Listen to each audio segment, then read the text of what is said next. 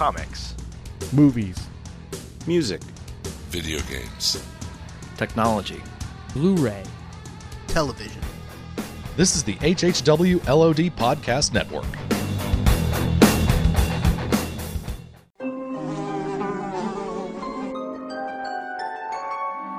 The world we know is gone. No Facebook, no Twitter, no smartphones, no podcasts. In a world ruled by the dead, we are finally forced to start living.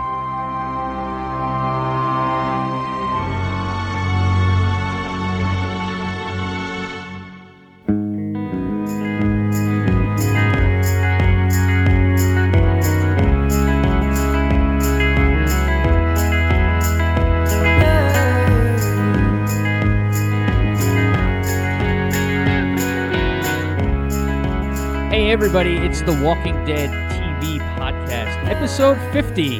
It's a huge, ginormous milestone.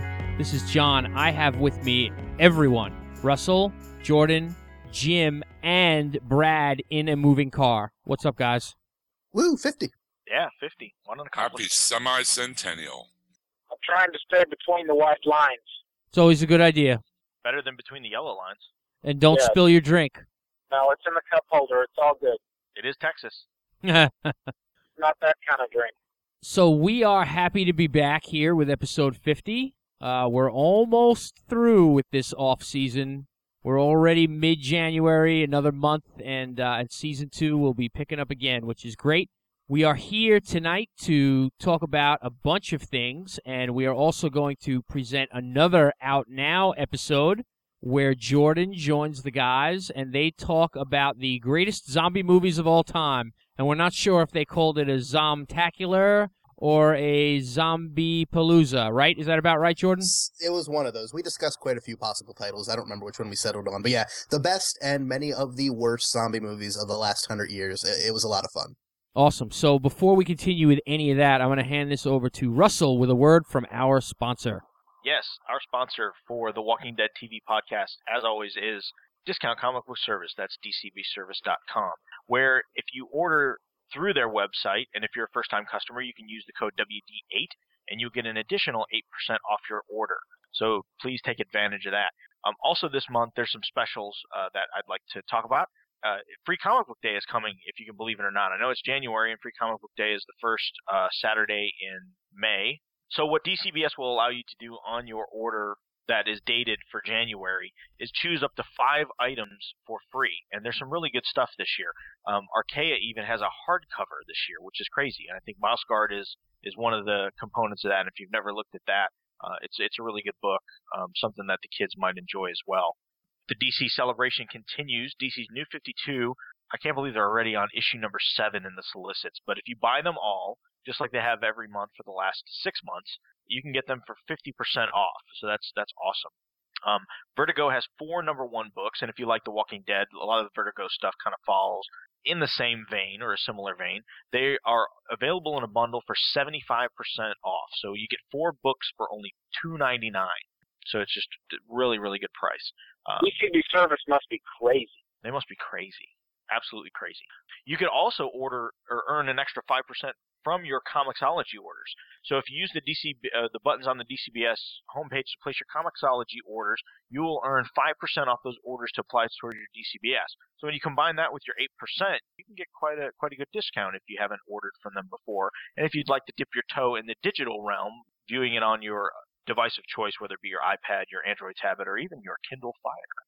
So thank you, DCBS, once again for the sponsorship. And I just want to mention, while Russ was reading, it reminded me that we got a tweet very recently, and I do want to read this one because the tweet says uh, it is from Whitney Green. She says, "Just wanted to thank you guys for getting me into the Walking Dead comic. I started reading a couple of months ago and finished number 92 today.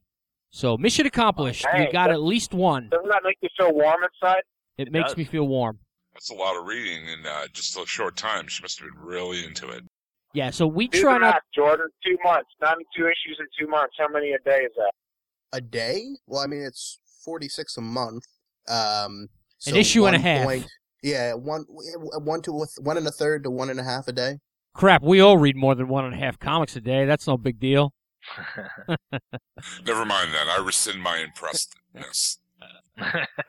Yeah, we, we try not to geek out about the comics too much, although we do. But, uh, I mean, anybody who tries them after watching the TV show, I haven't heard one person come back and say, eh, the comic's not for me. I'm just going to keep watching the show. Not one person.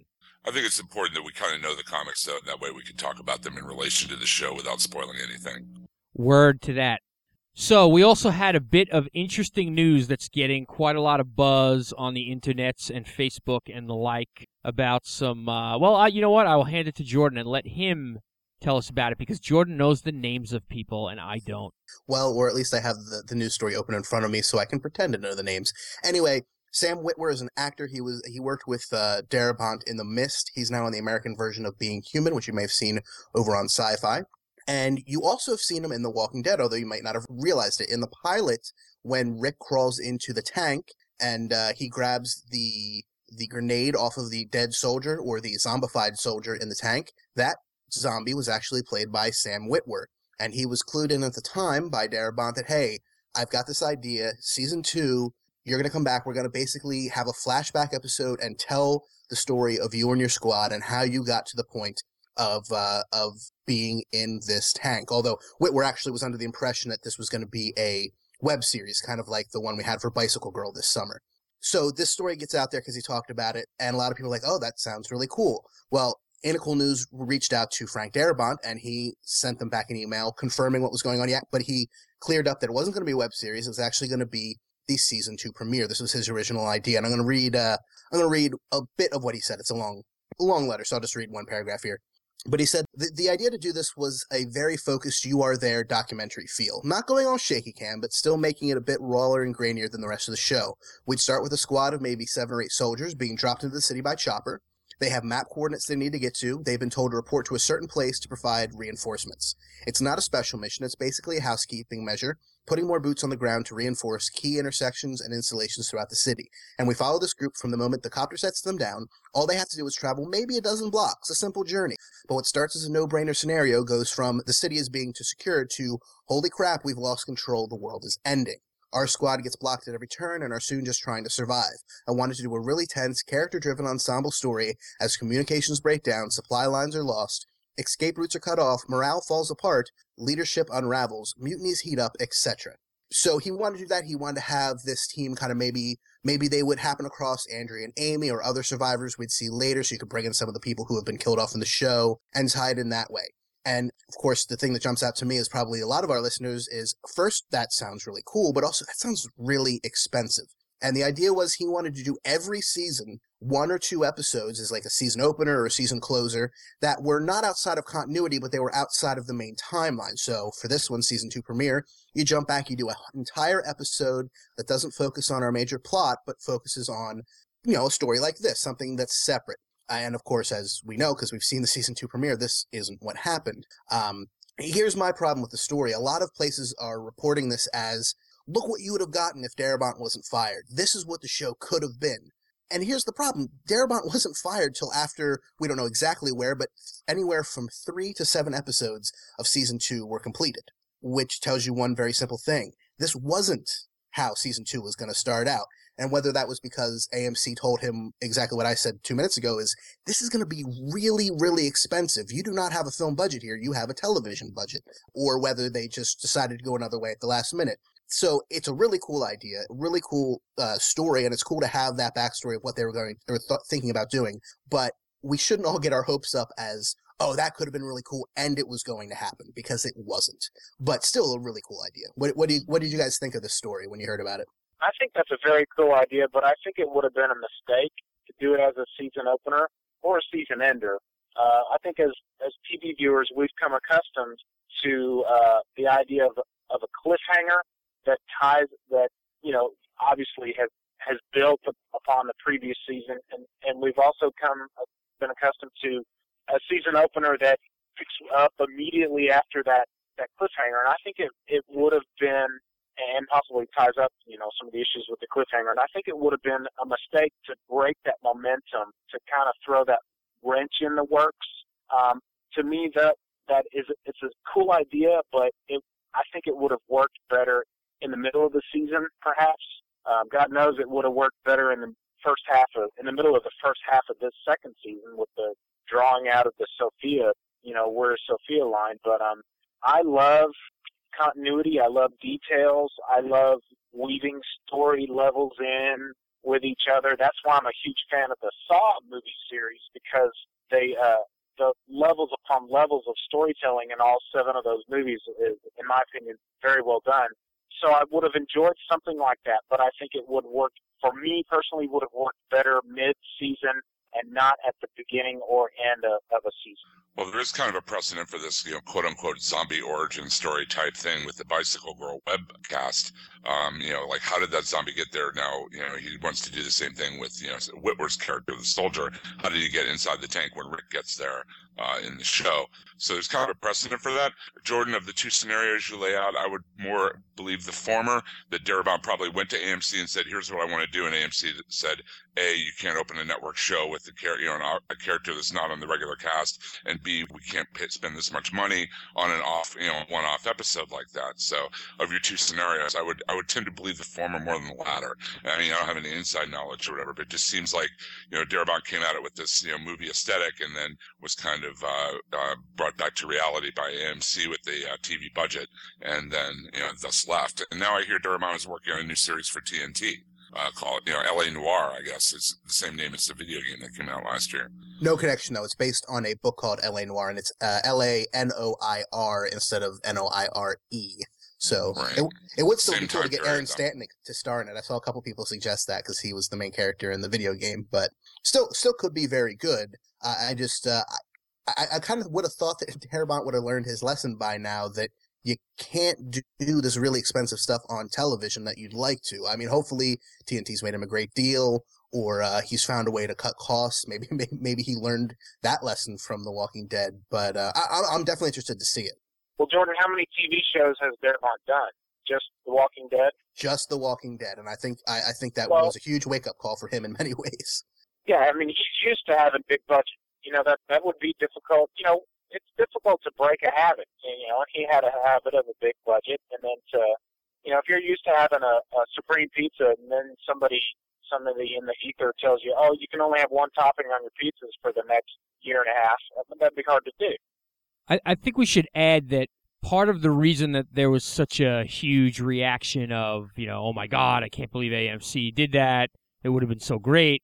Was the way that Whitmer portrayed the whole story. Um, he's certainly anti AMC and pro Frank Darabont. Well, he was saying that he also knew people that were still in the cast and still working on the Walking Dead show, so he didn't really want to badmouth the actual people doing the show. He said that uh, a few times during his, you know, talk or whatever. You know, he didn't want to, you know, go out. He wasn't going after the cast or anything else. But I mean, think about it. He's a young actor. Obviously, he would love to work with Frank Darabont in the future. Whose side do you think he's going to take? Well, didn't he say he and Darabont were buddies? Yeah. they they've done movies. They they they did The Mist before. They did, of course, the premiere of The Walking Dead, and there was this idea of doing more Walking Dead with him. Um, so yeah, there there is that relationship for sure. I watched that video of him, and it, it really came across to me as sour grapes on the part of somebody who was just like, "Well, damn it, I really wanted to do this, and now I can't. Now I'm really, I'm going to go pout." That's the way it came across to me.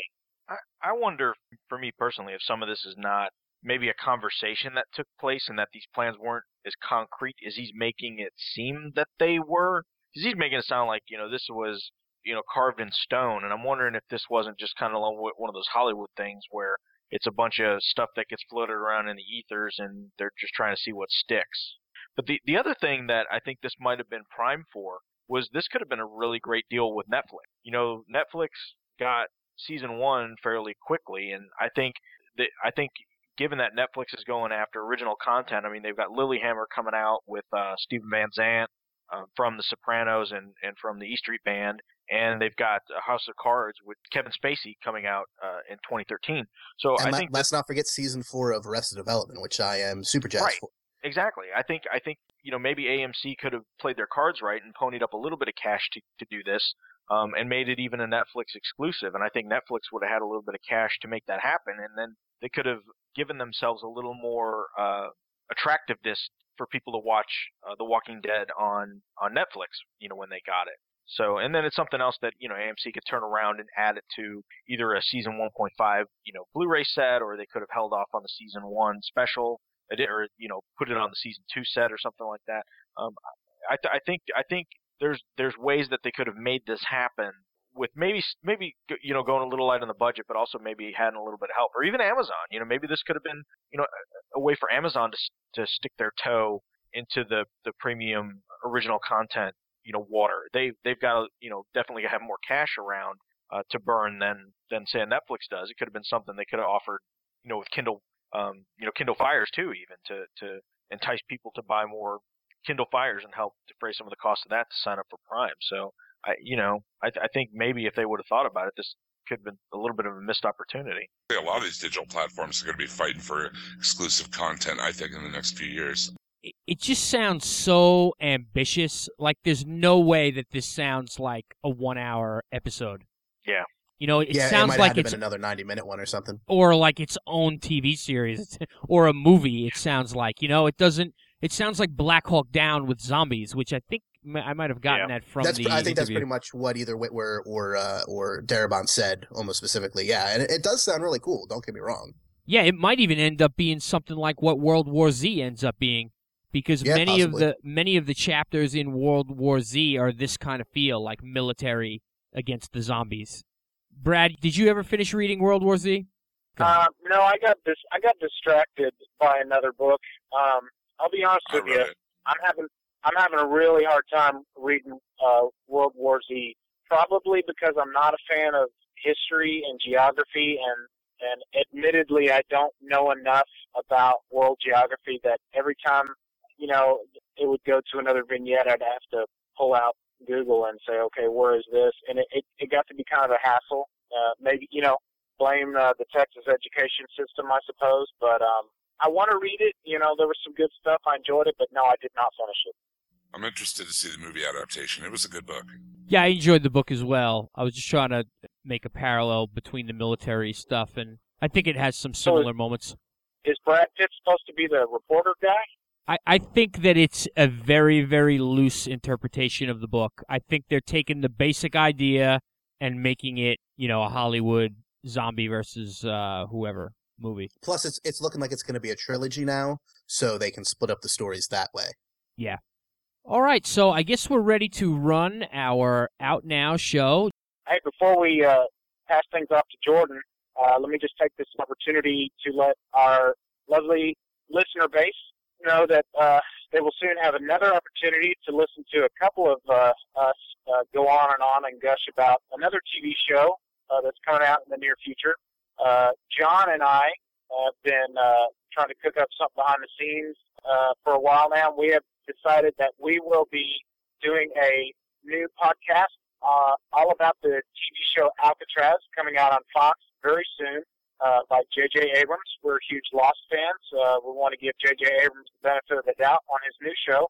And uh, keep a lookout for that. The uh, John, and tell him what the name of our show is. You thought up the name, and I think it's friggin' brilliant. So I'll let you say it. It's not very brilliant. Um, it's Podcatraz. So that's our show for the new Fox uh, Alcatraz television show.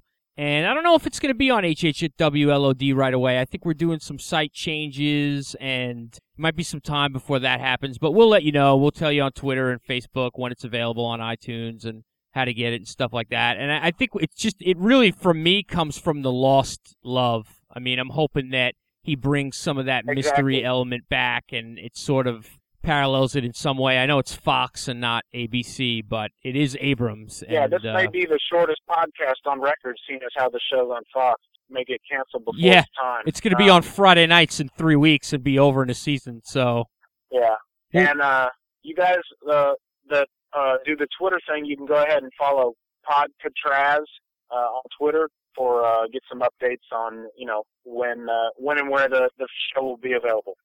thank you, Brad. Very cool. So we're gonna hand it off to the guys over at Out Now with Aaron and Abe and myself. Uh, you can of course send us a voicemail at 516-468-7912 or an email comments at walkingdeadtv.com. You can also hear our shows on our YouTube channel, Walking Dead TV Podcast, where you can also catch Comic Con videos, contests, and more. Don't forget to check out hhwlod.com for all of our great shows like Half Hour Wasted, Legion of Dudes, the PKD Black Box, and Out Now with Aaron and Abe. And keep an eye out for our less regular shows like the brand new Tech Dudes podcast. Episode 4 just came out. And of course, all those shows can be found on Facebook as well. And don't forget to check out forumforgeeks.com where you can find the Walking Dead Podcast Network and follow us on Twitter at WDTV Podcast and at HHWLOD underscore network. And I'm not going to end this with a liner because I'm pretty sure I did one in the Out Now show. So have a good week. Happy episode 50 and please enjoy the podcast to follow. Bye bye. So long. So what? What's the plan then? We're going to the Winchester.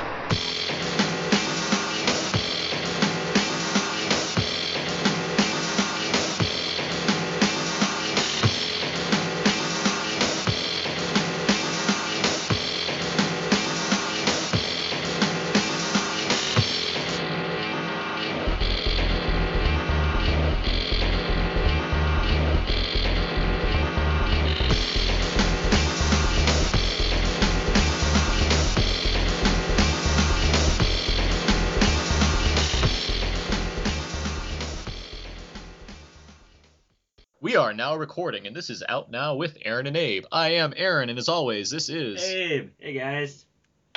this is our out now Zomtacular, which is basically another episode that's kind of in league with the Walking Dead TV podcast, our one of our sister shows that we're happy to kind of help out and fill in during the hiatus of the Walking Dead TV series.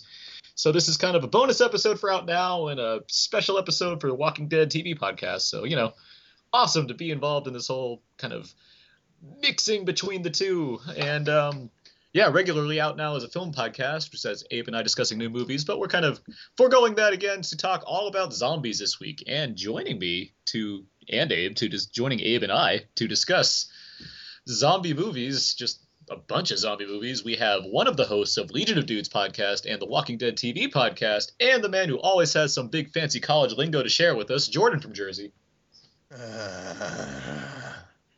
And and my favorite Mr. DVD, and with an upcoming blog titled "Is It Up Yet?" Alan Aguilera. what he said. Innuendo. As I've said, this is going to be our Zomtacular special episode. We're going to just go over a lot of zombie movies, kind of starting chronologically. We're going to kind of go from the beginning and go all the way up to current, you know, current times, and kind of discuss the ones that we have more to say about, and just kind of mention ones that we don't have more to say about. Um, And fun fact for you guys who are podcasting with us, that the listeners already know, but this is part of episode 50 of the Walking Dead TV podcast. Wow. So, woo! ooh, special 50th episode. Nice.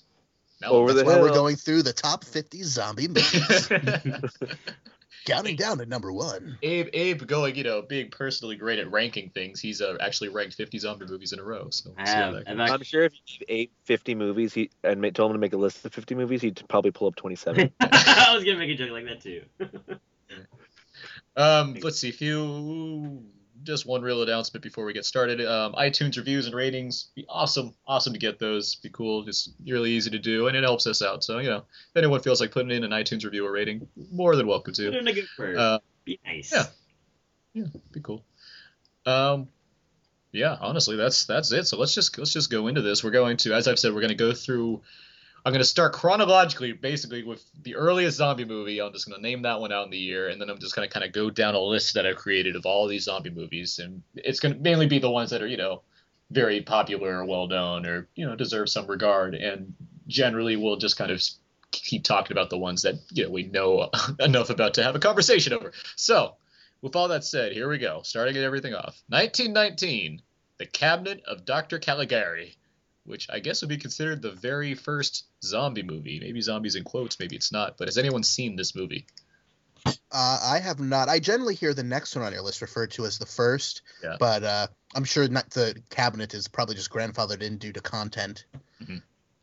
But no, I have not seen it. I was not born. I can I can only assume Abe hasn't seen it. Oh no, actually, I was fighting in the war at that time. He had a bad ca- Which case war, of trench foot. Abe? World War One. It was over in 1918, actually. So I had the Spanish flu. Good Good for you. Well, it is a it's a it's a silent horror film. Um, I've seen bits and pieces of it back way back when I was in uh, doing some a film school class actually, but don't have much to say about it honestly. So I will move on to White Zombie from 1932, which is technically considered the first zombie movie. It even has zombie in the title, and it stars everyone's favorite Dracula, Bela Lugosi. Ooh. And Rob Zombie. I have not seen this movie. You're gonna hear that a lot tonight. Oh, we get higher. Did you guys know that Rob Zombie named his band after this movie? Really? You sure it wasn't the other way around? Hmm. Oh, Jersey Jordan, you are. I like the cut of your jib. I don't know what this has to do with boats, but okay, thank you. Hmm. Here we go. Next. Okay. I haven't seen it. Yeah, I, I have not actually seen White Zombie. Is it like a white supremacist zombie movie? Because like Birth of Birth a of Nation, Nation, but like, exactly. the birth? Yeah, it's, it's the birth of the like- nation of zombie movies. Well, but I he mean, only the- uses like white brains because he doesn't. He thinks the black ones are inferior. Well, I, I'm I mean, curious. the origin of the zombie mythos, the the original ones, is comes from uh, voodoo culture and such, and so I'm sure the the use of the word white is not coincidental if it had anything to do with uh, voodoo culture. Hmm, True. His- But I also I'm- I'm, I'm focused on this weird white supremacist zombie thing now because now I have an image of a zombie like he's like trying to put on a hood every day, like just really getting really upset about it, like just kind of like, "Mrr, mrr," and then he has to take it off when he finds somebody, and he's like, "Mrr," and he's trying to eat. some- yeah, And but- that, and then him getting really frustrated, he can't light a cross on fire. Exactly, because he's afraid of fire. So it's, Yeah, really- it's very do it. inconvenient.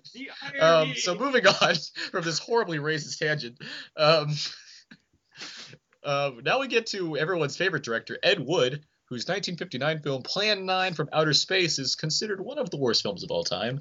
And I have seen this movie. Has anyone has anyone else seen this movie? I've I've seen seen it. bits and pieces. Plan 9 from Outer Space is kind of amazing. Um, it if, if any, anyone's seen the movie Ed Wood, directed by Tim Burton with Johnny Depp, Yeah, I love that movie. well, that I mean, the a lot of the end of the, the a lot of the fi- last act of that movie focuses on the making of Plan Nine from Outer Space, which is a title that literally makes all, it makes almost no sense. And oh boy, this movie, this movie literally has Bela Lugosi just in random scenes in the wood in the woods, just like appearing and make doing gestures and stuff before going back to the main plot. That's how absurd this movie is.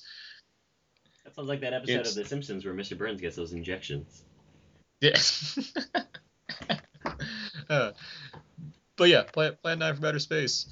That's a fun movie to watch with a lot of, you know, friends and I'd imagine ways to not be of perfectly sound mind. There's also again RiffTrax on it actually, if anyone's familiar with RiffTrax and the Mystery Science Theater 3000 guys. So Roof Tracks is great. I like to shout him out. I'm sure they, they appreciate your shout out. One more right before we get to a biggie. 1964, The Last Man on Earth. This is the first film of of three of well, basically three films that were based on the book I Am Legend by Robert Matheson. And this is notable because the book I Am Legend really helped inspire uh, George A. Romero, creator of some really big zombie movies we're about to mention. But uh, yeah, this what this first one, The Last Man on Earth, had Vincent Price, and I have seen this movie as well because I like Vincent Price. Um, has It's a good movie. I have. I liked it. This is the only ver- only filmed version of I Am Legend I haven't seen actually. Um, so I don't dislike it. It's arguably the best version of I Am Legend. It is. I know. I Not think it exactly a high bar to have. It's not a high bar to reach because we'll get to those movies later that are also based on it. But it, it I like this movie quite a bit actually. It's it's it's it's fun. What's the what's the synopsis on it? Well, Abe, Vincent Price stars as a man who's on Earth, and he's the last of them. Wait, is this the third movie on the list so far that Vincent Price has been in? Or no, Bela Lugosi was Bela the one Lugosi- no, he's Lugosi. He's our he's our he's our zombie MVP so far. But uh, no, yeah, it's it's if you've seen the movie I Am Legend, you basically have the same Oh, kind okay. of synopsis. All right. It's uh, Vincent Price is trying to survive as the last man on Earth, and there's mysterious dead vampiric slash kind of zombie creatures living outside of the world. That Now, I, I like I said, I haven't seen this version, although I have seen the other 2 Mhm. And I also know the original ending and the importance of the phrase "I am Legend." and how some of the others didn't exactly have anything to do with that or completely shied away from it in their theatrical forms. How did this one do in terms of keeping with the ending? This one still doesn't quite hit the. It's hmm. look, it's it's purposely not called "I Am Legend" for one thing, so it, Right, true. yeah, that phrase isn't really here, and it it deal it had nah, it kind of has some similarities, it kind, but not really, not quite. It doesn't it doesn't it's not any more faithful than any of the other ones are. Un- that's unfortunate because Yeah. it's a really cool idea for the original ending. Yeah, if only there was a way to make an I Am Legend movie that stuck to the story of I Am Legend, which seems like it'd be very simple to do, but we Yeah. we we get to see that. Even like the well, we'll get to the Will Smith version when we get there. Um, okay, so here we go. Heavy hitter coming up right now. 1968 brings us Night of the Living Dead, which is a movie we all talked about several weeks ago because we did our commentary for it. Which and th- thanks for every all the listeners who listened to our Night of the Living Dead commentary. Which means we've all seen it. Yes, I exactly. haven't seen Uh, it. neither.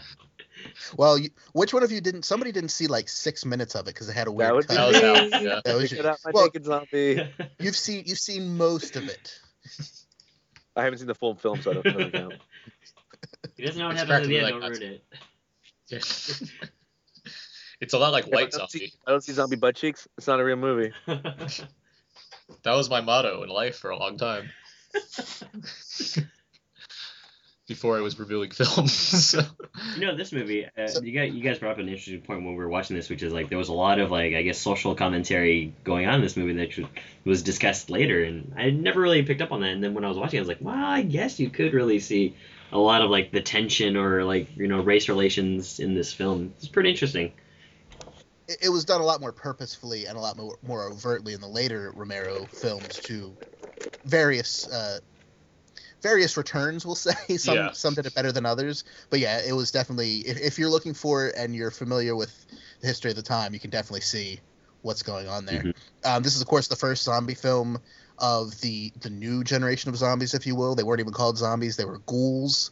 Um, but this this was when you think zombies, you're thinking back to this movie. yeah, this one really sets up all the rules for zombies, and we'll get down the line when we get to more modern versions. We'll see, you know, how those rules kind of fluctuate. But uh, this one, you know, sets up the basic thing of shoot them in the head and they're dead, and um, you know they'll eat people. They're cannibals now, and uh, yeah, the various elements that you know make zombies so lovable and cuddly, and you know make you want to curl up with one at home. Um, uh, Night of the Living Dead is it's among my favorites, that's for sure. Ditto. But uh, yeah, the uh, the uh, Night of the Living Dead commentary is available on iTunes and hhwlod.com, and the movie Night of the Living Dead is incredibly easy to see because it's pretty much free anywhere you try to look for it. Yeah, YouTube, Netflix, and anywhere you can, you can find. Free and legal. Yep. Okay, so next we have The Omega Man, 1971, with Chuck Heston, and uh, this is the second version of I Am Legend. Um, That's more or less my thoughts on that movie. It's a lot of gas. I haven't seen it. I, I honestly, I, li- I like, I like, uh, I like the, uh, the Omega Man. It's, it's not very good in terms of, hey, why is this based off I Am Legend? But it's kind of fun to see Charlton Heston badassing it around L.A. in like his convertible, fighting off ghouls. Fighting off black people in whiteface wearing giant sunglasses. It's kind of hilarious because of that.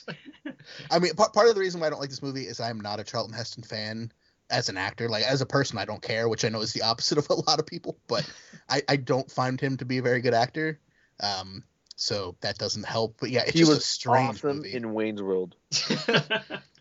in Wayne's Well- World as gas station attendant. Be that as it may. Yes. That's my Charlton. Ah, Heston. I could zombies Charlton Heston all everywhere. day.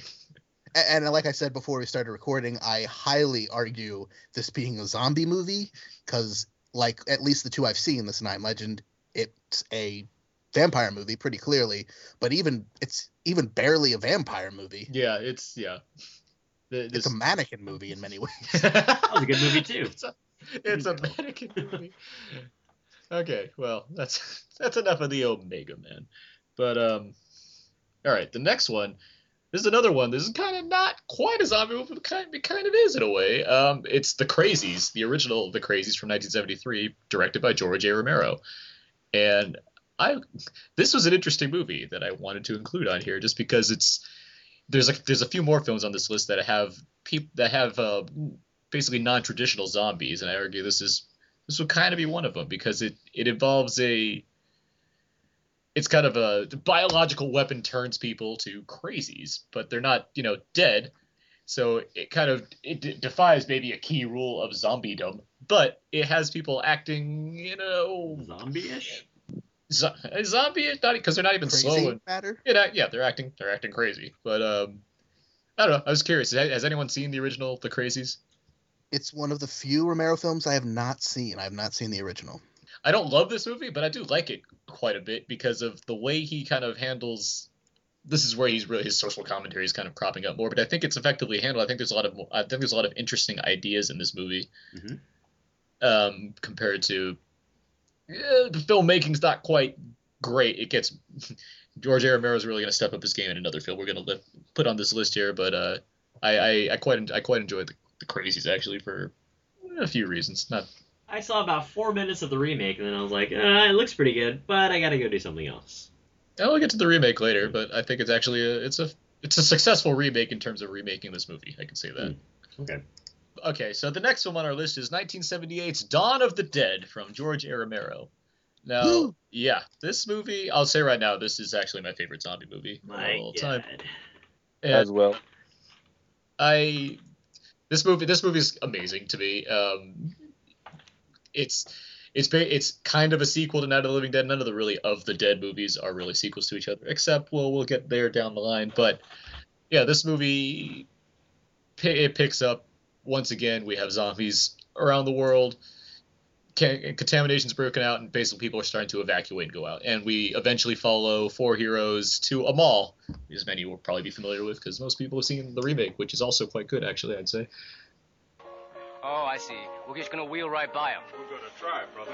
We ain't doing this for the exercise, so we might as well try to get what we can. No way this is gonna happen.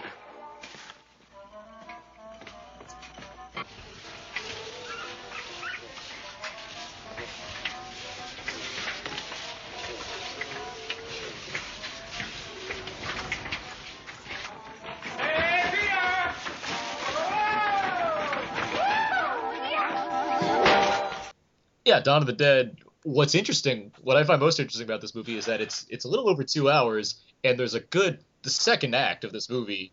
There's a good long time there's no zombie action going on. Yeah. and it's a lot of it's just about these people surviving and there's a, the way the themes come up and the way tension stir and characters develop i find i just i'm real i'm really into that stuff as much as i am into the zombie portions of the film which are also quite good i mean the the makeup effects are they're per, they're they're they're purposely cartoony like comic booky they're purposely not really crazy realistic as day of the dead is which we'll get to but um which is which in some ways kind of hinders the kind of the effect of it. The zombies have like kind of a, a greenish bluish hue to them, and there's things that definitely make the film look more dated than it should. But with that said, I really like the story in this film. There's also a fun soundtrack by Goblin. It's Yeah. really super 80s or super 70s, but uh, it, it's still pretty fun. Yeah, for sure. The Goblin soundtrack. It's yeah, it's my favorite zombie movie, but it's also one of my favorite movies. I would, yeah, I would say that as well. Um, I I watched this movie when I was like eight, and Whoa. I love. I have bad parents. I don't. I have lovely parents, but my brother didn't give. Um, so my brother's like, "Yeah, watch it with me." And I'm like, "Sure." And I wasn't terrified. I was like, because it was so colorful and like I, I was into it. But I've always liked. I don't know. I love zombie movies, and this movie just kind of it's long, long, and I almost want to just. do- I almost wanted to do a, a commentary with you guys on this movie instead of the Night of the Living Dead one. Hmm. Hey, down the road, who knows? We, I mean, I, I love Dude, no, because I love this. I adore this movie. I have seen this movie so many times. The there's just and it's kind of crazy how George A. Romero doesn't have a the sense of timing in this movie. Months pass within this film. Yes, yes. It's Oh, just wow. like and from one scene to another. It's that. Remember, she's like, "It's been like three hours since he's called," and it's like, "Oh, oh, that that just happened like two seconds ago." So like, the pacing of this, I don't know. I love this movie, and that second act is slow, but you don't really notice you don't see zombies because you're getting so affiliated and, and you care about the actors. And this movie has a scene where one of the one of the main characters turns, and it's heartbreaking. Yeah. Oh man. It's just it just tears your heart inside because it's someone that you grew to love and someone you really like in the movie, and then you see that this character is now going to die, and you're seeing this person die, and then what they have to do. That, that mov- this movie's great. I love this film. Yeah, well, one of the one of the nice changes from from Night of the Living Dead into this one is you do have these relatable characters that you don't hate all of them like in the first movie. Exactly. Uh, not I mean, not all of them, but, But, most yeah. of the characters in the first movie are pretty terrible people Mhm. and just annoying. And in this one, you can pretty much get where everybody's coming from, even when like Flyboy is just an idiot when he gets himself into trouble. You still feel bad for him, even though you know you're acting like a moron. He's not, yeah. Flyboy is is is a Michael Scott kind of thing where he does terrible things, but he tries. He he has good intentions. Yeah. It's just how it works out is just awful. This movie also introduces actor Ken Foree, who's become basically kind of a, a cult horror actor. But yeah, he's he's amazing in this movie. He's awesome, and um, And Tom Savini shows up with a machete. Tom Savini shows up, and the yeah, and the climax of this film has just a giant biker battle basically against zombies. which really introdu- introduces such a cool concept that's used in so many other later zombie films of just you know rogue base humanity who is more dangerous than the zombies like you have that in the first one with the i don't want to call them rednecks necessarily but the people walking and looking for all the zombies and eventually who do what they do at the end of the film they're more just trying to save their land and their people whereas this you finally see humanity just Yeah. stripped down and gone crazy It's Mad Max. yeah there you go. There you go. and, And and that that's added so much fodder to newer zombie stories that it's a good thing they added it. That's half the that's half of the storylines for the Walking Dead comic. Yeah, pretty much, and the best storylines too. Yeah. And the uh, tagline for this film was, of course, "When there's no more room in hell, the dead will walk the earth," which is a nice little little mantra that's stuck in the, the zombie universe. Which I steal for the end of every single Walking Dead TV episode. so, anything else about Dawn of the Dead before I move on? I have the special edition DVD that has like four versions of the film, Yeah. and they're all awesome. Yeah, that's another Yeah, point. Yeah, there's, mul- there's multiple sweet. There's multiple cuts of this movie. It's also the only DVD case I have that I know of and that I've ever seen that incorporates Velcro. So that's a fun fact for you. All right, well let's let's move on then. Um, the next film on the, my list here is 1979's Zombie 2, and one But thing. what about Zombie One, A- uh, Aaron? Zombie One is actually Dawn of the Dead, a kind of it's it's basic. Well, Zombie One is just the Italian title for Night of the, Okay. for Dawn of the Dead, right? Okay, yeah, I, th- I think.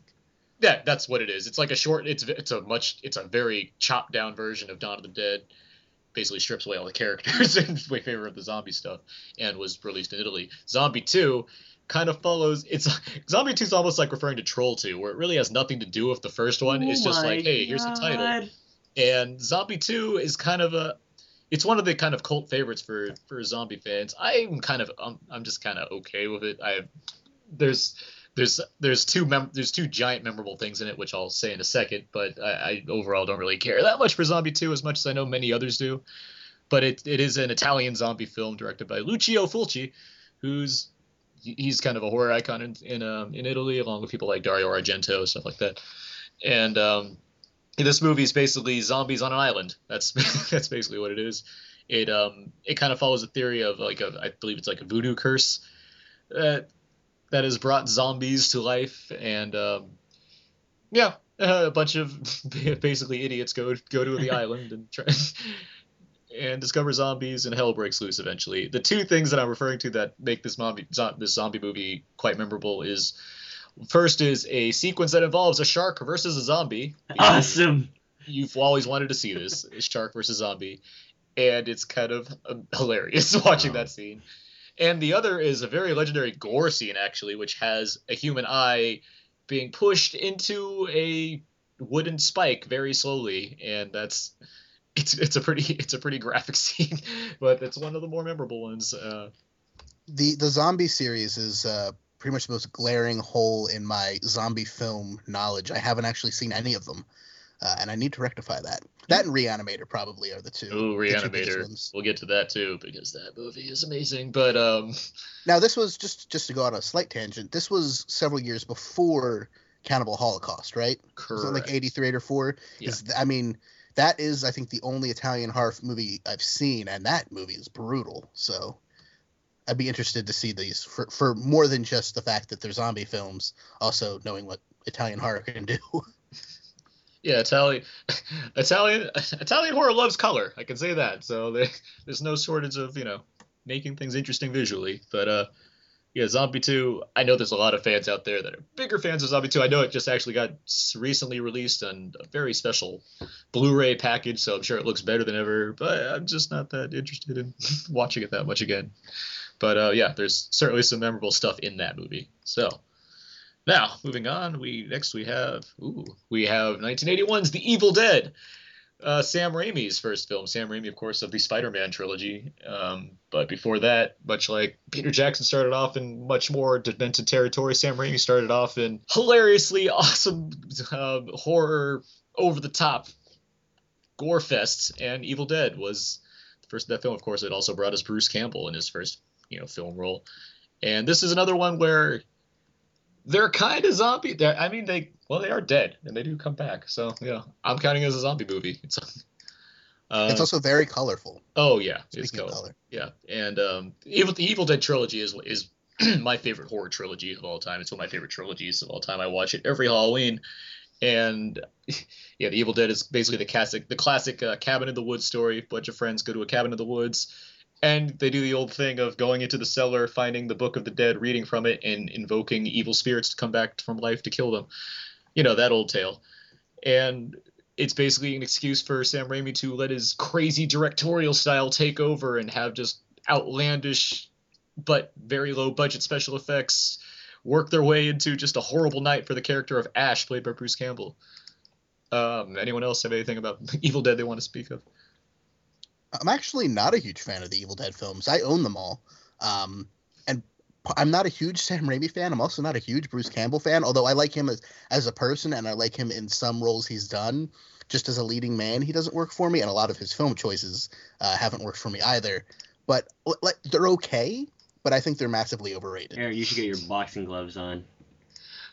You're gonna hit me all the way from California. I, all I can do is violently disagree because I just love, the Evil Dead movies.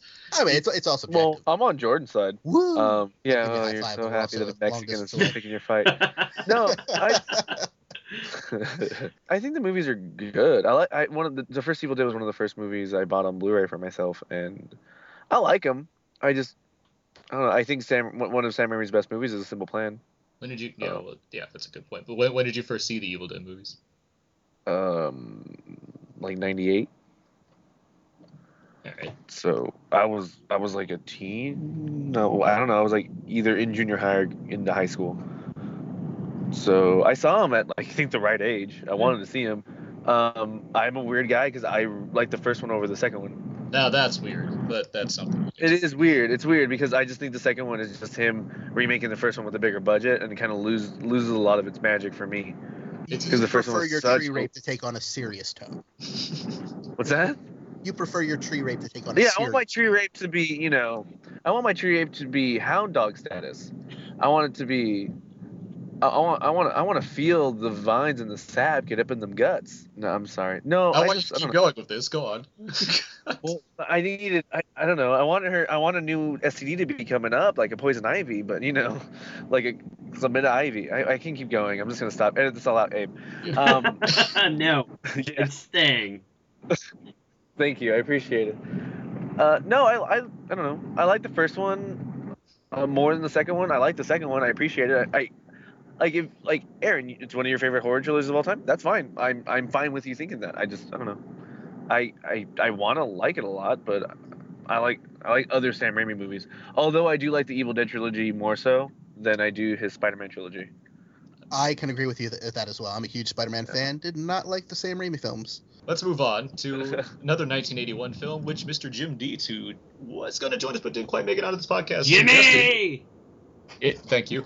Uh, it's American Werewolf in London. Now, obviously, the movie's called American Werewolf in London, which makes you think, hey, isn't this movie about vampires? No, it makes you think And think, London. isn't this movie about werewolves and London? But uh, no, it yeah, it is. But um, it does have a zombie element in there because every time uh, our hero kind of kills somebody, they kind of come back and uh, in zombie form, essentially, kind of ghost zombie form. And I just wanted to shout this movie out because that's kind of a cool choice to put in here in car- in terms of the kind of unconventional zombie movie genre. And it also helps that you know American Werewolf in London is just a damn good movie. That's a That's a that's a It's a damn good makeup movie too. It That is, movie yeah. The, the, that make so holds up, and I would, I would, Yeah. I would still hold it up as, as maybe the best werewolf movie that has come out. Honestly, I know. What? There's not you- that many to choose from, but you're right. Did you see Wolf I- with Jack Nicholson? Did you see Wolfman with Benicio del Toro? You're supposed to say, did you see Oscar-winning Wolfman? Oh yes, that is correct. Yes, it did. One What about the Shaggy Dog? and from there we can move on because no, no one's going to top that. Um, next we have uh, 1985's Return of the Living Dead. Has anyone seen Return of the Living Dead? I have not seen it. Yes. I have not. I'm not. And I looked it Uh, up on Netflix, and they only have Return of the Living Dead 3 on Instant Queue. But I hear that's the best Three one. was not good. How's this movie, uh, That- Alan? Um, bad it- but fun. It? It's like the punk rock zombie movie, right? yeah, yeah. So like a bunch of rockers go to the cemetery, and from what I understand, from what I remember, because I I was really into these zombie movies when I was a kid. So from what I Fir- remember, fir- First, first, first, first, do do do do we do we find out where the Living Dead went before they return? yeah, Cabo. Yes. They're on spring break. Okay, go I'm on. gonna say Honduras, but yeah, no, Cabo, Cabo works. Um, no, apparently a bunch of zombie kids. I'm sorry, it's a bunch of punk rock kids go to the cemetery, hang out, give parties. This one girl ends up being naked for some reason, and then then because of a government accident, um, I think like some toxic waste gets in the air and the rain, so that's like a toxic rain, which makes the living, which makes the dead living, and then they come back, and then the people who run the cemetery all freak out, and it's kind of it's just a, a Living Dead movie that takes place in a cemetery. Mhm. And it's terrible, but it's fun, stupid. That's that's where the whole those Return of the Living Dead movies are all are where the whole brain Yeah, yeah. That's. the- I was literally just going to ask from- you that. Yeah. yeah, that's where the, the yeah, that's where it all started. So that's only what they go after is brains, and some of them can talk. So it's just really cartoony, and has no social commentary whatsoever. It's just well, stay out of stay out of cemeteries. keep your clothes on. I think that's another good message. mhm. don't trust a girl with uh, cold sores and, uh, and neck tattoos. That was That that, is good advice. that was my motto. That was my motto before. Um, always you know wait for the white cheeks on film. Uh, yes. Moving on. Um, our uh, our next film is uh another. ni- There's a lot of 1985 films. Um, 1985's Reanimator. 15 cc's of reagent. Being this is not an advertisement for a new movie. This is a warning. If you are squeamish, if you have nightmares, You? if you have a weak heart, before you experience Reanimator, think very carefully. H.P. Lovecraft's classic tale of horror, Reanimator. Remember, you've been warned. He's dead? Not anymore. Reanimator is a movie I am in love with because it is absolutely crazy. It is like one of the best college movies that there can be. Has anyone else seen Reanimator? I saw it recently, like two uh, like two years ago for the first time. Ba- basically, it involves it, it involves a couple characters. Are they like med students? They're med students, right? Yeah. I think so. It involves med two a couple med students, and one one guy gets a new roommate played by Jeffrey Combs, who becomes kind of a, a cult horror icon among others. And uh, Of Frighteners fame. of yeah, of the Frighteners. Frighteners. really? in the Frighteners. Awesome. Um, and what we find out is that Jeffrey Combs' character is trying to reanimate deceased corpses. Essentially, he's, he's a reanimator, and he kind of invents a serum that does this. And it's basically just a giant excuse to have really elaborate, gory special effects that are kind of amazing. And it's it's it's a hilarious movie. It's like it's definitely a cult movie because it's not a movie for everybody, but anyone that gets kind of the humor of this movie, it is kind of amazing. It was really fun. I enjoyed it.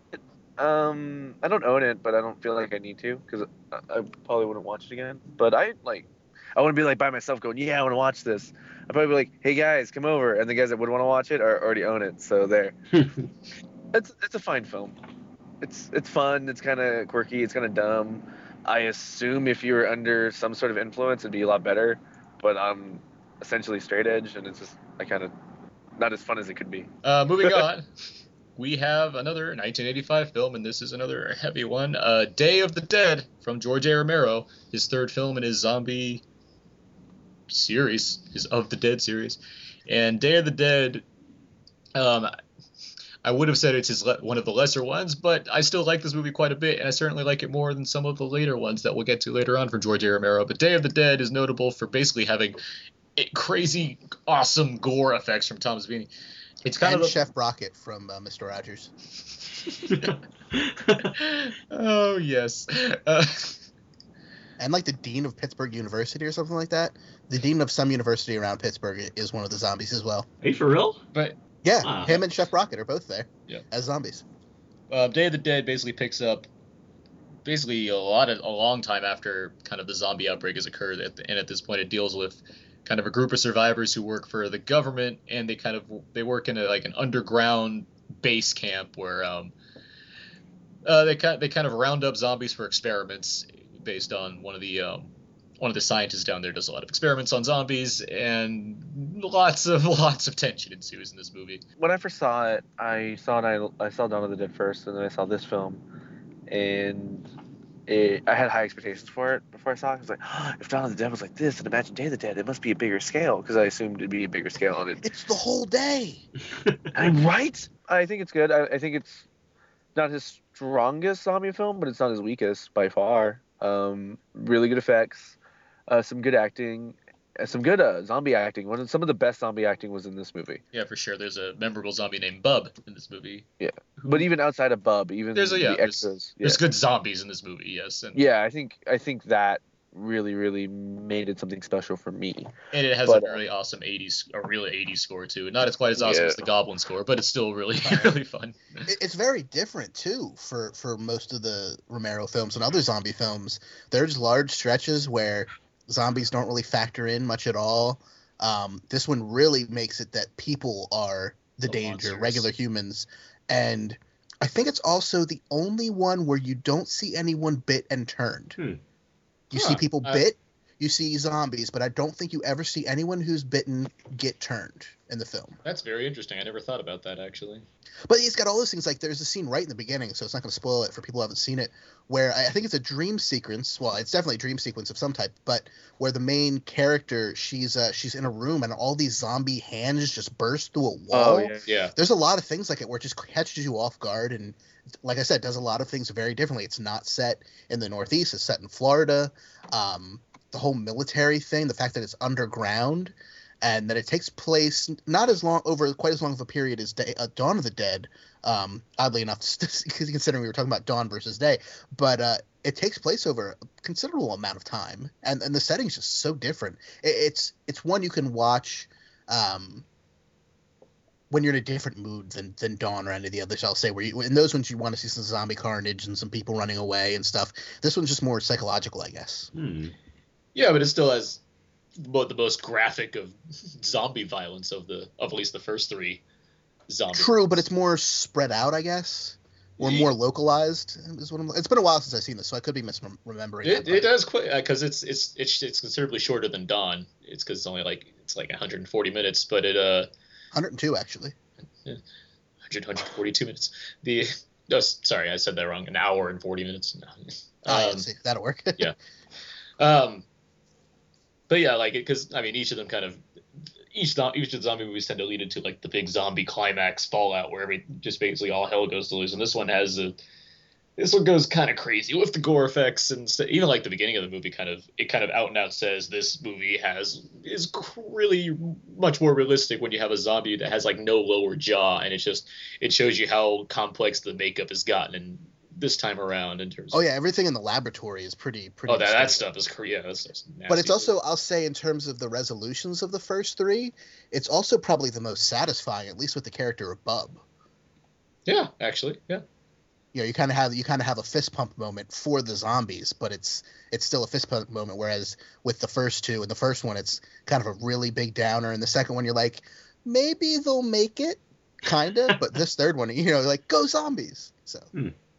Yeah, I have, the, I have the best reaction to Dawn, and just how that movie plays out and how its tone works out. Even with the end, where there's there's a little thing that some could some would almost think betrays kind of the theme of the movie, but I don't, and I kind of like how it ends a lot. in Dawn of the Dead. And the little theme for when that moment happens is amazing. Yeah, it is. I know Um, exactly what you're talking about. and It's yeah. awesome. Uh, moving on, we get to 1987 with Evil Dead 2, which is Evil Dead One with jokes. with uh, yeah, it's E- it's Evil Dead One with Three Stooges humor, and because I don't technically consider these movies zombie movies, I hesitate to call it a favorite zombie movie of mine, but it, it is one of my favorite zo- movies of all time, and It'd be more was- of a demonic possession movie, wouldn't yeah, I get that'd be that'd be the more yeah that'd be the better category to put it into.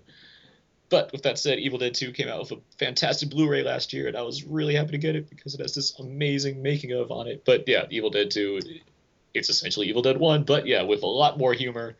It's w- way wilder with its camera work. Like it's just awesome to see. I, I, I like Sam Raimi's kinetic style in these old horror movies, and especially with like how Drag Me to Hell came out, which is not a zombie movie, but that was like his recent foray back into horror, which was just kind of a, a cool retro return for for him, for people that are fans of his work. And but yeah, Evil Dead 2 was Which means not me. Yep. but yeah, that's a movie I love. And moving on further to 1990, we get the first remake of Night of the Living Dead, which was directed by makeup master Tom Savini. I really like this movie. At least I believe Abe has seen this movie. It has a uh, Candyman in it, yeah. It does have Tony Todd in it, yes. I did see this movie. I thought we were gonna do a podcast for this one, but I was like, oh, this is a pleasant surprise, going back to the '60s. I haven't seen this movie in a long time, so I'm a little I'm way weary on on I've not seen it at all. Really? It's really good. I really like it. I think the female leads are stronger in this movie. Is that right, Alan? Yeah. Could they be any like- weaker than in the Yeah, original? really, yeah. No, but they're like they're like gustoy picking up guns and shooting zombies. She's almost like by the end of the movie, she's Ripley. Yeah, it's yeah, it's kind of that. Yeah, it's like, I, and then when I saw the '60s one, I was like, man, Barbara, you need to. I would shake that out of you. I guess yeah, I guess that's a considerable step up from her being comatose despite standing up and being awake throughout the movie. Yeah, the only way to make weaker female characters would be literally literally have cardboard cutouts. I think. They use that Oh, Bill. sometimes. Bill Moseley's in the Night of the Living Dead. Hmm. That's cool. He's in the um, Rob Zombie's movies, uh, House of the Thousand Corpses, Yeah. Devil's Rejects. Anything else about that? Okay. It's good. Go see it. Uh, wrapping up the Evil Dead trilogy, 1992 is Army of Darkness, which is far a far cry from being a zombie movie. This one's um, this is this is a medieval fantasy movie based on how Evil Dead 2 ends. But yeah, there's there's really almost no reason to mention this, so I'm just gonna move on. Except for the awesome mashup with Red Hot Chili Peppers of "Suck My Boomstick." That's fine. If you haven't seen that, Google that because it's pretty awesome. Next is another. It's in my top ten, probably. Um, it is 1993's Dead Alive, also known as Brain Dead, which is Peter Jackson's turn at making a zombie film. And this movie is credited as being one of the, if not if the most goriest movie of all time. And have you guys seen Dead Alive? No. Negatory. Unfortunately, not. It's Oh. another one on my list. Okay. this this is this is Peter Jackson before he got you know he's not even gotten serious now, but this is Peter Jackson when he's still in his insane like I'm gonna make just craziness happen, and that's what Dead, that's what Brain did. Is it's actually before Shaun of the Dead, this was the first romantic comedy with zombies because that's really what it is. It, it involves it involves a young man who's living with his mother who kind of falls in love with a girl and tries to make a romance work. But of course, things go terribly wrong as a zombie infestation takes over, and he's in charge of basically containing it within his house.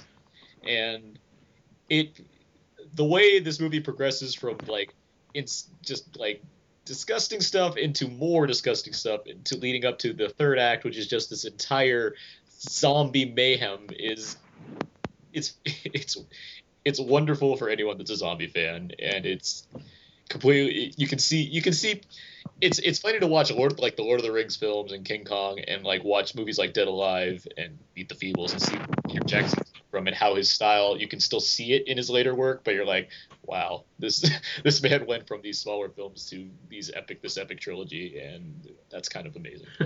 But uh, Brain Dead it, it, it has a legendary uh, lawnmower scene in particular which is uh, it's it's insane it's But Aaron, is it better than the lawnmower scene in The Happening?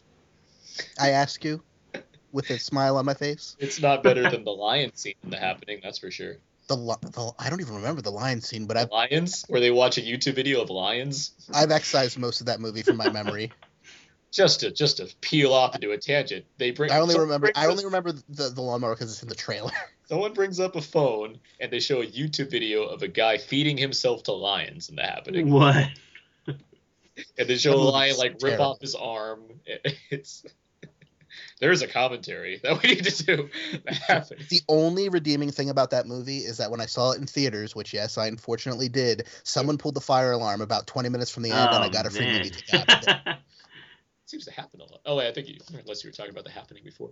It's not last episode, but I have talked about it online before, so it's possible you've heard me talk about that before. I don't know. All right, getting away from that and back to the show. Um, Yes, Alex, please. Yes, you brought up this next one from 1999, Idle Hands. I did. Want to go into it a little bit? Okay, me. Yeah, sure. Devon Sawa's in it, and he loses a hand, and his hand comes back to life and starts messing with things. And Seth Green is in it as a zombie, and Jessica Alba looks pretty. Other stuff happens too. That's all I remember. I just remember I, you were thinking about zombie movies, like that kind of counts, right? Idle Hands. It's a horror comedy from 1999. It's it's not a it's not an amazing movie, but it's fun. It's kind of a movie where if like it was If- fun, I would yeah. watch it. It wouldn't be on HBO. It'd be like on Showtime or Cinemax. But if it was on one of those two, then you watch it because why not? It would be on Encore. it, It'd be on Starz. It'd be on Starz Four. it features the lead of the Offspring getting his head ripped off, as I recall, or Oh, like I think his, his, Yeah. his his skull cap. I believe. I believe they just. I believe. I believe. Yeah, the Idle Hands scalps Dexter Holland in that movie. Oh, Offspring. Oh, Offspring. Um, leading up to another classic film, the next one on my list here is 2001's John Carpenter's Ghosts of Mars. That movie's awesome.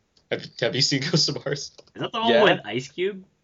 That is Yeah. the one with Ice Or- Cube and Species, Natasha Henstridge, and Jason Statham, There's also a and Duvall. Pam Grier. Pam Grier. Nice. The zombies out there Yeah. that big? yes, it's basically um, Assault on Precinct 13 on Mars. That's Mhm. basically the movie. The one with Ethan Hawke? No, the the original original? Assault on Precinct 13. the John Carpenter's Assault on Precinct 13, except it's on Mars, and it's, it's Awesome. It's just so terrible and awesome. It's Yeah. stupid. Filled with it's so crazy, like, bad. stupid dialogue as well. well, Yeah, Ah, yeah. alright, cool. Pretty dope. It's pretty It's- awful.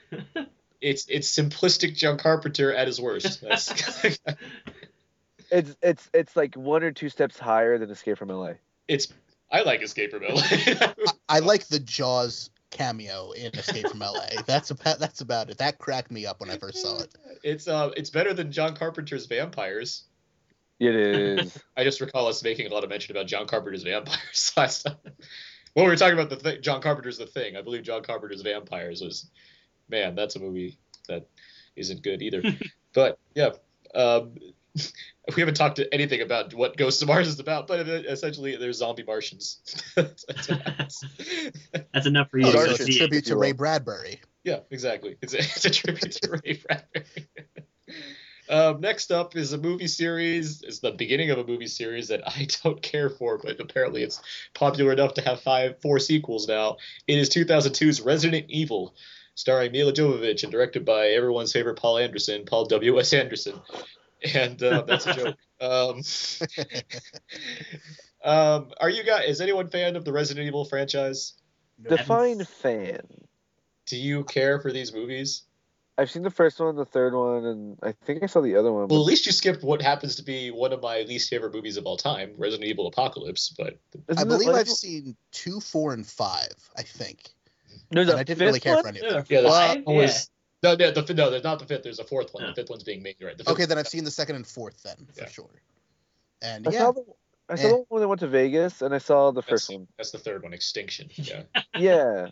Aaron, are you sure you Uh, don't really like these movies? oh well, I'm a film buff, Abe, so I, I just know these things. you just like I- naked, whatever her name is. So you Milla Jovovich. That's not Yeah, enough. there you go. That's she's naked in most things. It's not. It's not enough for me That's to true. like these, these movies. It's one of those rules of the universe, like gravity or dinosaurs. Resident Evil's just just like enigma. It's not even enigma because I get it. I, if you go to Hot Topic, you can watch Resident Evil movies. Apparently, that's kind of the, the gist I get from it. But like Resident Evil and the Underworld franchise are just two movie series that I see are basically interchangeable. Like if you take out zombies and put in vampires, you have Underworld, and you know turn the lights down. And I'm, I'm I- confused about what you mean by going into a hot topic to watch Resident Evil, though. Me too. Yeah. What do you mean? What, what are you insinuating? If you go to Hot Topic, you can watch Resident Evil. It's okay. It's uh, you know, if you like Tool and Nine Inch Nails and you like Resident Evil, that's kind of Whereas, whereas it, it has Wait a minute. I like Tool and Nine Inch Nails. it has it has that kind I of I kind of like Tool. I'm not a every big time fan. I watch Alan. Resident, when I watch when I watch Resident Evil movies, it seems like it's like the stereotypical person that goes into Hot Topic and buys the black T-shirts with crazy zombie images or Resident Evil images on them, and like it just worships everything that's all about Underworld and Resident Evil. It's that's my opinion on it. I've said it. No, that's the kind of You person just that hear, likes the "Ooh, remake. Ow, ow. That sounded like an Ewok. Who, who does that song? Is that Disturbed? That's disturbed. Yeah. I'm happy. I don't know who. I have no idea. I listen to it? rap. Oh, I listen to metal. I just don't listen to garbage. Yeah, well, those Disturbed. are it's really that. It's bad. What is it? Uh, that song. Oh, he sounds he sounds like a monkey. Yeah. That's Disturbed, but that's not the song I was doing. There's there's another one. Okay. Anyway, Was it Mudvayne? it, maybe, Was it. Godsmack? Actually, it might be Godsmack. You might Or be right. Nickelback? It's Those, that's a not diff- that. Nickelback's way different than those bands. Listeners, if you know who did that song, write in and tell us. Getting back to the show, yeah, Resident Evil. Who, plays who plays the Resident Evil video games? Anyone? Oh, I, I do. That's that's why I don't like the movies because they're nothing like the nothing like the yeah. It's like, especially since the first Resident Evil has like a perfect story, which my friend has mentioned many times. It's like, how could they not adapt that Right. story? Why do they make a completely different story? That's just. Uh. Uh, okay, so next brings us to oh my god, this movie's amazing. 2003's House of the Dead, directed by infamous video game adapter Uwe Boll. Has anyone seen House of the Dead? Because anything like I- No. you you haven't seen how you haven't seen what I consider to be Uwe Boll's best movie. I refuse. When it was on the list, I thought it was House on Haunted Hill at first. I was like, yeah, I've seen this one. And then I Googled it and was like, no, I haven't seen this. House of the Dead placed based off the light gun arcade game. This movie is every everything about this movie is terrible and hilarious. And what makes it more hilarious is that Uwe Boll released another cut of the movie that's called the comedy cut, as if the first oh my version of the movie wasn't already hilarious in itself because it's so bad. This one has line. This one has a scene where all the characters that are fleeing from zombies on an island in the in like the Pacific Northwest. There has a scene where they all enter a like an old decrepit room and they see it's it's in like some kind of library and a girl pulls out one random book from nowhere and asks, "Look at this old book. Maybe it can help us." That's that's the kind of logic that happens in this Movie. I thought you were gonna say like, they they go into an old room and then they all start doing like the Macarena or something. Well, that'd be even better. Yeah, and they'd be like, oh, Um, that is that is gold. It stars Clint Howard in a supporting role, by the way. He, Every movie features Clint Howard in a supporting role. but he has an especially important one because he plays the first mate of a ship and he wears a, a bright yellow slicker. Um, Like the Gorton's Fisherman. House of the Dead, an arcade game that didn't need a movie, and what somehow has a movie that has nothing to do with the House of the Dead video game besides the title. It's it's amazingly how bad this movie is. I never heard of Uwe Boll before. I, I, no one had before this point, besides in Germany. But he's of course made himself very well known to people since then, having done many many terrible terrible video game movies like BloodRayne, which featured Billy Zane, Far Cry um, Alone in the Dark, the legendary Alone in the Dark, in the Name of the King. I don't even want to talk about Uwe Boll anymore. But House of the Dead, that's a movie that that oh man, that's It's a gift that keeps on giving. it's the there you go. It's the gift that keeps on giving. Moving on to a gift that keeps on kind of giving. 2003's 28 Days Later from Danny Boyle. Ooh. Are you referring to Cillian Murphy's penis when you talk about the gift that keeps on giving? I well, I only refer to Michael Fassbender's penis on this show, so no, I, I, I'll- was referring to Brendan. Gle- I was referring to Brendan Gleeson, but um, no. 28 Days Later, another movie that would almost spark controversy in calling it a zombie movie, but um, because they're technically not zombies, they're infected It with is rage. a zombie movie. Yes, it is. It's very They're much a zombies. zombie movie. is. Um, Shit. this movie's notable for well, there's a, uh, yeah, this movie is notable for in- introducing fast zombies Yeah. because since they're infected with rage and they're running crazy at you, and it has also the kind of the insta zombie method where any part of them gets on you, blood or anything gets in you, into you, gets on you, they bite you, you turn in like 20 seconds or less. It's uh, Just cutting out the middleman. yeah, basically. but uh, besides that, 28 Days Later, it's a solid movie. I really It like is. this movie a lot. I've watched it many times. Even the even if the third act kind of gets a little less than quality, I, I've come to kind of really enjoy the end of this movie as well as the, just the first two acts. It just especially the first act, which just has Cillian Murphy roaming through London, empty, empty London, London streets. You know, this is before we can use great CGI to kind of digitally get rid of everything. This is just Danny Boyle literally blocking out streets in London to have one lone man walking through it, and it just has some kind of some amazing digital photography Yeah, going take that, And, and this is this was one of his first movies in the U.S. too, wasn't it?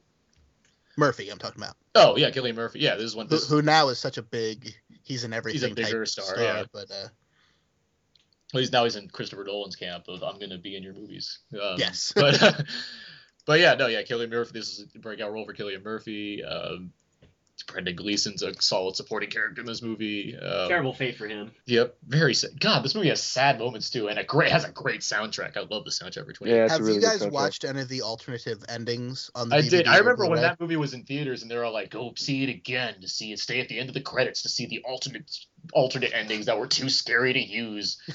Which I- my like, favorite is the one where they switch out the blood, Yeah, that was yes. Full was body like- transfusion. That's like the storyboard ending that they had. Like they didn't, Yeah. they just had the idea for that. So they it's pretty cool because they like lay it out on the DVD Blu-ray of like how they would have done this ending, and they like act out the voices and stuff. It's a really cool special feature actually. It's also a really dumb story idea. That it is a dumb story awesome. idea, but it's like cool that they, they they tried to like kind of make it work on the DVD. Yeah. but no, Okay, yeah, 28 which- days later, it's a solid movie. I, But it has a terrible Blu-ray transfer. Yeah, that's Oh, is that that is for real? The- I mean, the movie always looked pretty grainy to me, Yeah, it- especially in the later hat. And anytime it's dark out. Yeah, but still, it just looked worse. It, my DVD looked better than my Blu-ray. Ooh, It was one of the, it was one of those early. Blu-rays, and it didn't. Yeah, it didn't. It was like Fifth Element bad. When it once um, 28 months later comes out and then we get the box set, then I'll hope that there's a new transfer. It should be around the time of the well, it's almost 2013, so it'll always be time of the 10, 10 year anniversary for 28 days later. Wow, yeah, Isn't Oh, it weird to say 10 year anniversary for 28 days later? very strange. But also the 10 year anniversary of House of the Dead. Yeah. that's what I that, uh, that's what I definitely need on Blu-ray. So I'm Maybe you hoping can get the maybe you can get the two pack. that- Exactly, Oh, I can't wait for like the Uwe Boll defin- the, the definitive Weeble like, collection. movie collection. That's gonna be a treat. Uh, Yeah. But yeah, no, 28 Days Later. That's a that's a good one. That's a solid solid movie. Uh, speaking of not solid movies, we have 2004's Resident Evil Apocalypse, which I consider to be one of the worst movies ever made. I hate this movie so so much. Um, which is it was kind of annoying. I remember when this movie was coming out, like I hadn't seen the first Resident Evil, but I watched the trailer for two, and I'm like, okay, that looks all right, I guess. So I watched the first one. I was like, well, that was something, I guess. And then I saw the second one. I was like, oh god, this is this is where we are. Huh? This is So let's move on to a good movie. Let's- yeah. Let's move on to another. Oh man, 2004 happens to have one of the worst zombie movies ever made, but it also has two of the best ones. Um, well, first is the remake of Dawn of the Dead, directed by Zack Snyder. Uh, Zack Zack Snyder's debut feature film, and some would Featuring say, the great Disturbed cover. yeah, Uh, Yeah, the Richard Cheese um, Lounge Act cover. Yeah, Uh, yeah. down Nothing with the sickness, you mother get up, and then you're down with the sickness. Dawn of the Dead I saw in theaters, I think four times. I really, really Yeah, love this yeah. movie. This movie was good. it's it's what I liked about it is that it's not really a remake so much as it's like an action version reimagining of Dawn of the Dead, which is something because I'm sure when this movie was coming out, a lot of people were like, "Oh, they're gonna remake Dawn of the Dead," but when it came out, it was solid. This movie's like this movie kicks ass. Like this movie Oh yeah, oh yeah. just hits the ground running with the first like opening opening Literally, Yeah. it literally hits goes the hit the ground. ground running. The opening sequence of this movie before the pre-title sequence, the cold open, is just fantastic. It's just really yeah, it's really kind of eerie and awesome and Yeah. just good, great. It's just great. yeah, it's It's fantastic soundtrack all the way through, not just the Disturbed cover, but the use of Johnny Cash and some other Oh stuff. yeah, the man Yeah, comes around yeah, in the beginning. the credits titles are really cool. They're beautiful. I mean, I mean, I, I know there's a lot of non-fans of Snyder. I am not one of those people. I'm a huge Snyder fan, even though he is a terrible writer. He visually, he does so many things that I just love, and you can really see in this film. You know, there's a little bit of speed ramping. There's color correction, definitely. A lot of those things that he became known for later on, he was experimenting with even then. Um, and probably because he used those things less, so uh, it's probably why that movie's more loved than some of his more recent stuff. Works well, and yeah, it has a, a solid cast of a mix of like random character actions. Just people like it has, Abe. It has it has Phil from Modern Family. It has Ty Burrell in a No supporting role in way! movie. And he's like, Yeah, he's he's he's, amazing in he's hilariously deadpan in this movie. He has like all the greatest sarcastic dick so comments. He's already gearing up for his Phil role. Yeah, that's It's, why I was- he's a really different character. He is. He's very different, but he's it was hilarious. This is where I first saw him. Like this guy is awesome, and I was so happy to see that he got a. He's like on a successful TV series now. Um, and Sarah Polley, who I kind Sarah- of miss in film, not Yeah. counting uh, Splice because that was not my favorite movie ever. Whoa. Well, Aaron liked it. It was it was a little too rapey for me. You know it's a movie because it has Mekhi Phifer in it. Uh, Ving Rhames is here, being all badass. Like this movie's just cool to watch. Like it's just has so many. It there there's there's a there's scenes where they have the um where they like what they they they um armor up two of the the vans and they go out into this world of zombies and the the way the way they shoot some of like the explosions that happen. There's just really cool like camera work in this movie, along with just like a really solid just story that even though it's not like it's not like as good as Dawn as the original Dawn of the Dead in terms of like how it kind of tackles uh, themes and social co- like it, it it just goes for like being a straight up action horror movie and it works well by doing that and does a good job of separating itself from the original film. It also uses the fast zombies. I mean, we already said they Yeah, once again, yeah, introduce this- in 28 days, but Yeah, this one brings back the, the fast zombie thing, which is it works. It works in this movie. It works with the the adrenaline this movie kind of has. and these ones are actually technically zombies too. So Yeah, double and- win. Yeah. Uh, speaking of double win, 2004 also brought us Shaun of the Dead, and A- Yeah. Aaron, I've got to interrupt you. You've got some red on you. Shaun of the Dead from director Edgar Wright, who's gone on to make Hot Fuzz and Scott Pilgrim vs. the World, and came from making the popular British BBC series Spaced, which is And hopefully we'll go on to make Ant Man. We can keep Ant Man, and another another film featuring Simon Pegg and Nick Frost called World's End, which we know nothing about, but should complete the trilogy that was Shaun of the Dead, Hot Fuzz, and this Blood and Ice Cream. Blood and Ice Cream trilogy, the Cornetto trilogy. Um, Shaun of the Dead is, of course, it's not a spoof. It is an homage. It pays homage to many, many zombie films, but it it works because it's it's its own entry into the genre, and it is a fantastic zombie romantic comedy, as it was correctly billed as. And Shaun of the Dead is a movie I it's it's almost hard to not call this my favorite zombie movie of all time because it's one of my favorite movies of all time. But because just because Dawn of the Dead is like has more is more impact in terms of being a zombie movie, but uh, Shaun of the Dead is so much fun to watch. I've watched this movie. This is one of those movies I've watched the most of movies that I've just watched in general, and the way humor and characters and even emotion there's a surprising amount of emotion in this movie. It's not all fun and games, guys. It. I yeah, I absolutely love Shaun of the Dead. I love how they took all the elements of like zombie movies, made it a good, like laughing comedy, but made it a good yeah, like a zombie movie. Because toward the end there, I wasn't actually sure what was gonna happen. I was like, oh, that's exactly what would happen in a zombie movie when they're going up the cellar. I was like, oh yeah, that's exactly what what would happen. And there's some really heartfelt moments too, like with uh, Oh, with, with his his mom. mom, yeah, that was Yeah. sad. And, and like you already mentioned, there's a lot of references, things like "They're coming to get you, Barbara," or the fact that Ed at one point wears a shirt that just says "Wood" on it, so Ed Wood. Oh. Um, and and tons and tons of other things tons like of that. They're visual just- gags and names and just yeah, so many references to other past zombie movies. The way it's edited has a lot of little Evil Dead touches to it, where there's kind of fast action scene, shot, shot, shot. There's the part where they're flipping through the television and you hear like the explanation for the zombie uh, apocalypse, which comes Yes. from like a little snippet from every other zombie movie, whether it be Down Satellite or Rage Infected Monkeys or you know, etc. Yeah, the soundtrack for this movie is awesome too. It's Their use of Queen is phenomenal. yes, yes, it is. The, the editing in this movie is just amazing. The way they they managed to sync in music with action on screen, and there's a lot. There's a ton of jokes that like call back on each. Like they're, they'll be set up in the first act and like paid off on throughout the film. That works incredibly well. There's a whole there's a whole steady cam sequence. There's a whole early long shot where which has Simon Shaun Simon Pegg's character kind of walking from his flat to a flat. Um, he walks he walks all the way to to uh, to like the, uh, the liquor store, grabs something, comes back, and then it does it after Zom- Z Day has happened, and the way it kind of connects these two scenes is just fantastic. Well, I mean, it uses social commentary, just like a lot of the Romero films, to say that if the zombie apocalypse happened, not a whole lot would change. Yeah. You know, people are already kind of zombies in their life. I can see it, I can see it. It's just outside. Any zombies out there? Don't say that. What? That. What? That. The Z word. Don't say it. Why not? Because it's ridiculous. All right. Are there any out there, though? Can't see any. Maybe it's not as bad as all that. Oh, no, there they are. Okay, let's do this, yeah? Yeah? Yeah? Yeah? Yeah? Yeah? I gotta do a wee first. Uh, one one other thing for this film, it's the only film that makes me laugh with its use of the N word, which always makes me feel kind of bad inside, but also laugh. Oh yeah, yeah, yeah, yeah, yeah. it was really It's- funny. It just comes out of nowhere, and it's Yeah. like, why would you say that? But it's funny, you know. And it has Dawn from The Office, UK Office. It has Dawn. It has and- Dawn It and has Tim. Tim in a small part too. Tim? Yeah. Yeah. You got to open your eyes, Yeah. Abe. Mark- Martin Freeman is in Shaun of the Dead very briefly. For like two minutes. Yeah, yeah, yeah. Like less than two minutes. Less- Two yeah, minutes. it's literally. Also, Darth Maul is in this movie. Yep. You know, so that's pretty Whoa. awesome. This movie. It's almost like this movie was the big coming out party for Edgar Wright to America. Yeah, for sure. I don't think he's gay.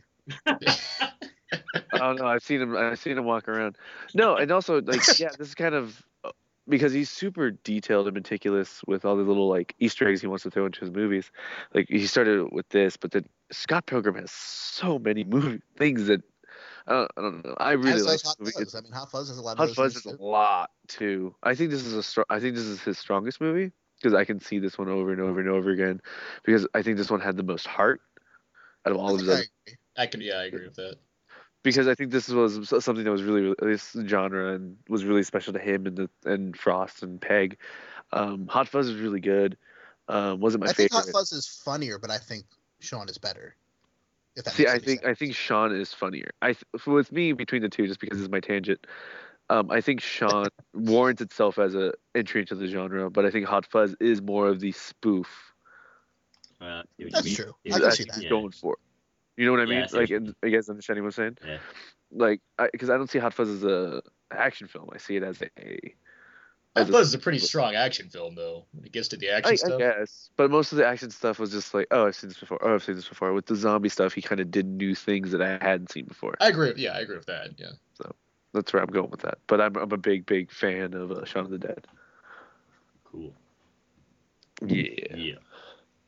Definitely a recommendation. Oh yeah, Shaun of the Dead. Uh, 2005 returned George A. Romero to his zombie genre with Land of the Dead. After 20 years. Yeah. Quite a uh, quite a gap in between, but uh, Land of the Dead. Has everyone seen Land of the Dead? Yes, I have. I think it's the strongest of the second trilogy. Um, I don't. I don't think many people would dispute that. Yeah. um, it's not to the level of Night or Dawn or even Day, I would say, but it has some of the best looking zombies ever in his movies. Um, especially some of the stuff they do with um, with puppets, especially in the beginning with like the whole the, the zombified town. Mhm. Uh, the vehicle use is very cool. The look of the movie is very fun.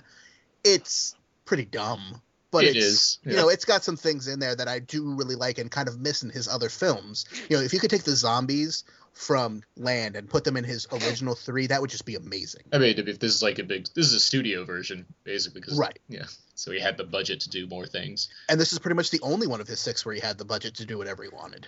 Yeah. And it still wasn't that good. It just because he's Well, it had Dennis Hopper in it. Come on, I mean, what what, what He can you picks ask? his nose. Dennis Hopper who says zombies. They freak me out. But it, has, it's, it stars the Mentalist. Simon Baker's the lead way. character, and uh, John Leguizamo is. Well, I like John Leguizamo. Like John Leguizamo. Yeah, he was good in it too. he's good. He's, he's solid in this movie. This is and Simon best Pegg and film. Nick Frost are both in it as well. They are. Yeah. Or- so, yeah. They have. Is this or is no, it no, Edgar Simon, Wright? and it's Edgar Simon- Wright. It's Simon Pegg and Edgar Wright. No, Yeah. no, it's, isn't it actually Nick Nick Frost and Edgar Wright? No, it's Simon Pegg and Edgar Wright. They they, Oh, I could have swore one of the zombies was Tubby. they, It's been a while since I've seen this. they cameo in there. Yeah, it's basically takes place way after the zombie apocalypse has happened, and now there's kind of the movie revolves around like a, a main like mega city where the super rich get to live, and there's like a lot of poor people that live like outside of the city, and the mentalist Simon Baker's like kind of a He goes out on freelance, freelance zombie hunter, like a supply guy. Yeah, like he kind of travels through cities to or like broken cities there's, to there's the supply people, and then there's like security for the supply people. Yeah, too. okay. So I forget which one he is. And they have what's the, is it Dead Reckoning? Is that the name? yeah, Dead Reckoning's the name of the, like their super tank that, That they thing's use. awesome. Yeah. And so they kind of roam around getting supplies and stuff, and of course, eventually this leads to zombies getting closer and closer to the big city. Uh, but yeah, the zombies in the movie look fantastic, and uh, there's a there's a good there's a good amount of ideas in this movie, but it's just yeah, the writing's just it's just not that good in terms of a really strong story or care like the there's something it goes for the you know has the social the, the social commentary kind of factors in there again but yeah, it's not. It's not. Yeah, it's not as good as Night Dead, Dead or no, sorry, it's not as good as Night, Dawn, or Day. So.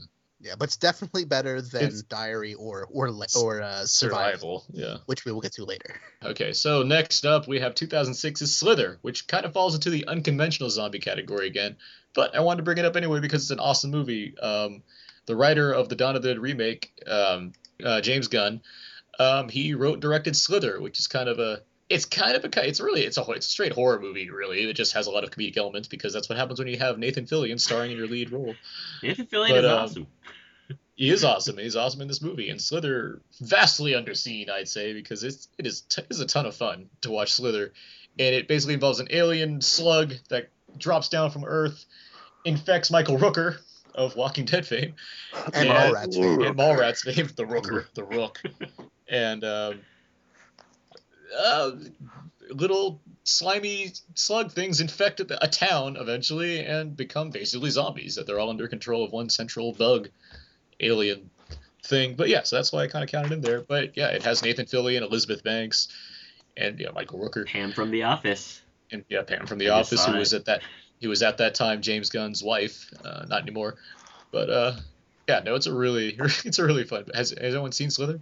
I have. I like it. It's one of my favorite. One of my, not one of my favorites, but it's a really fun horror film. Yeah, that's like fun and I saw like the first 20 minutes, but I had a weird thing at that time when I saw it where, where I had seen Mallrats and I'm a big Kevin Smith fan, and I disliked the character of Mr. Svenning, played by Michael Rooker, so much that I couldn't get through this movie because anything I saw Michael Rooker in just bothered me so much because I so adamantly disliked that character. and, it, and I'm serious. And it wasn't until Walking Dead where I kind of fully embraced him as an actor again. And now, you know, now I've got a chance to interview him and stuff, and he's a cool guy. And I've been introduced to a lot more of his stuff. I need to go back to Slither because I like like everybody else in it. And now that I'm over that stupid hang up based on a fictional character, maybe I will be able to enjoy it this time. Okay. Well, yeah, Slither, fun movie, really, really, really solid. Um, the next one I have on this list is one that I'm not sure many people have seen, but it's called Fido. Has anyone seen Fido? No, I have not. It's another one on my list. Is it on Netflix? I know it was at one I- point. I don't know if it's Watch Instant, but I, I I know I watched it on Netflix originally when I saw It is not on uh, on on Netflix. Watch this at the moment. Okay, well, Fido takes place in kind of the night. It's like a 1950s setting, and it's kind of like a, you know, like Leave It to Beaver's 1950s. That's like kind of like the to- that's kind of the it's a satirical kind of 50s tone where where there are where zombies exist, and the lead the lead character is like a young boy who kind of takes a zombie who he names Fido as his pet, and it's really it's kind of got this quirky, fun kind of vibe to it. It's really entertaining, and I really enjoyed this movie enough that I'm like, I need to make note of this movie. Billy Connolly actually plays the uh, the zombie Fido, and uh, the film co-stars uh, Carrie-Anne Moss is like the mother Trinity from the Matrix movies. but uh, Fido is a fun zombie comedy, which I I like. I enjoy that movie, so it's it's it's worth it's worth seeking out to to uh, to rent. I would say just because it's kind of a unique take on the zombie genre. Before you move out of 2006, I want to mention a movie, a zombie movie that people should not see. That's not on your list, and that's Night of the Living Dorks, a 2006 German zombie film that I bought for like five bucks at Target when I was sick one year, several years back. Um, not good. It, it, as I told the guys beforehand, it does have boobs, which for me when I saw it was awesome because I was still like a teenager or whatever. But boobs. Um, basically, zombies that are fully aware of what they're doing. They're just basically cannibals who need to eat people, but they're also dorks who are trying to get laid, and it's not good.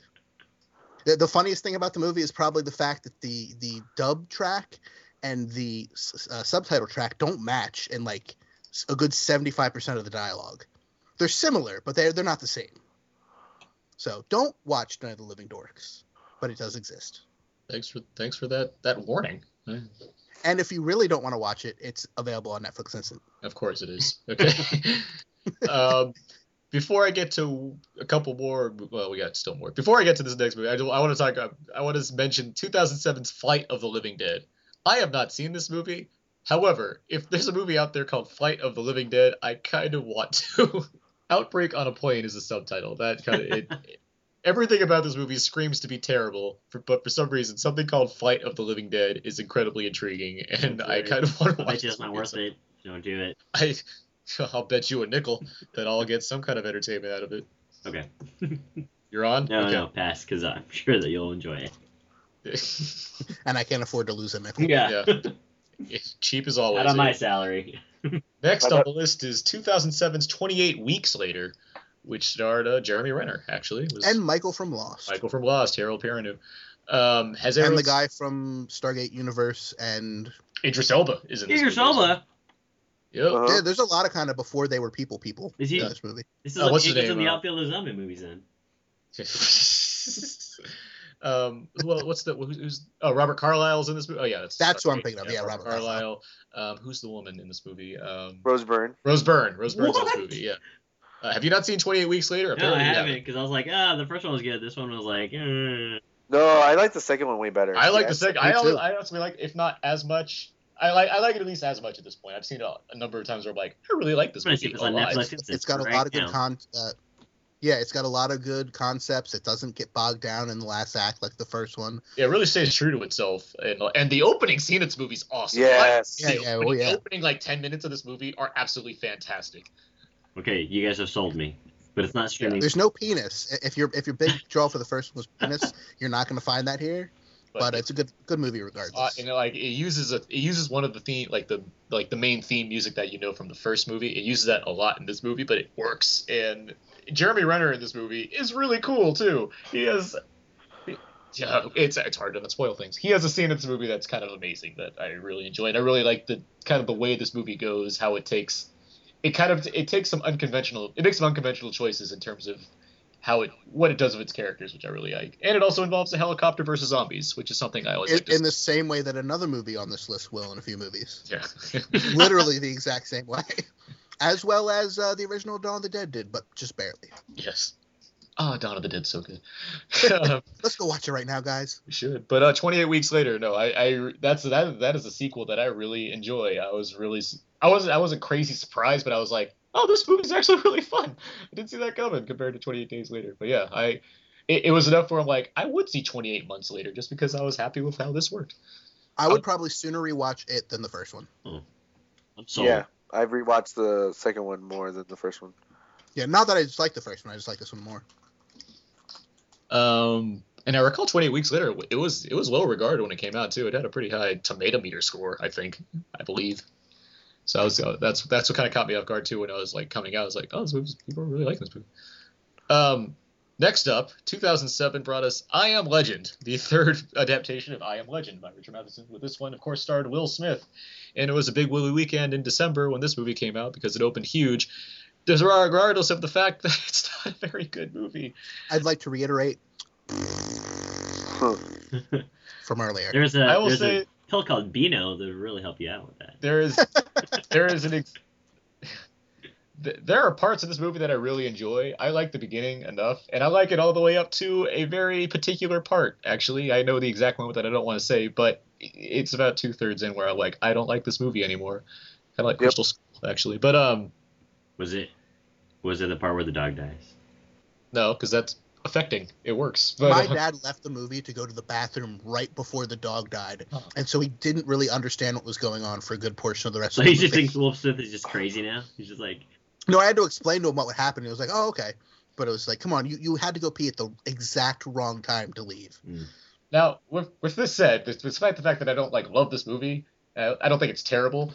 But um, I do think Will Smith is very good in this movie. Actually, that's something I kind of hold to it. Like I think he actually gives a very a really strong performance for this movie, where he has to you know t- kind of dial down being Will Smith and kind of play being alone for the the duration of the film. And okay, the zombies suck. yeah, I was gonna say that. I was like, I fuck didn't like the effects. They- yeah, the effects suck in this movie, which is insane since it has, you know, an unlimited budget and it makes desolate New York look amazing, but somehow it can't make creature effects work. Ter- like, why they didn't Even go? the prac- lions look terrible. yeah, the, yeah, the animals look terrible. Yeah, especially. Yeah, I hated the lions in this movie, but like, why can't you use practical people? I don't know. Like, makeup does not cost as much. I don't think to make like good effects for a huge tentpole movie like I Am Legend was. Like, uh, that's yeah. There was nothing scary about the threat in this movie, which you know did not help. And again, they totally botched the ending. Oh, Although yeah. they did, they did film uh, the original ending, Which but is apparently focus audiences hated it, and so they only released it on DVD. But it's so much. better than the one they put in the actual film. If they took, for me, if they took elements from that ending and the original end or the uh, theatrical ending and put them together, it'd be better. Uh, it's it, it oh god, it yeah. There's it does it the movie's title does not make sense based on how this movie goes. That's what annoys me. It, it loses all the meaning of the Right, mm-hmm. exactly. Yeah. Alan, anything about I Am Legend? I don't like it. Yeah. oh god, there's more 2007. Okay, 2000, this is all we have. Resident Evil Extinction, the third in the Resident Evil franchise, and this was a, I, I, I recall this movie being really it was it was certainly hyped a lot. It seemed like they all knew that two was terrible and they were trying to do something better with three. And I could say that three wasn't like I didn't hate this movie as much as the other re- for the second Resident Evil, and it actually had a lot. To, it had a lot of Day of the Dead in it, which is something I kind of like admired at the time. Where I'm like, all right, well at least they're trying to do something, but it's still not very good. But yet it still made tons of money. So there's an audience out there. So I'm happy for you guys that love the Resident Evil movies. I'm just not one of them.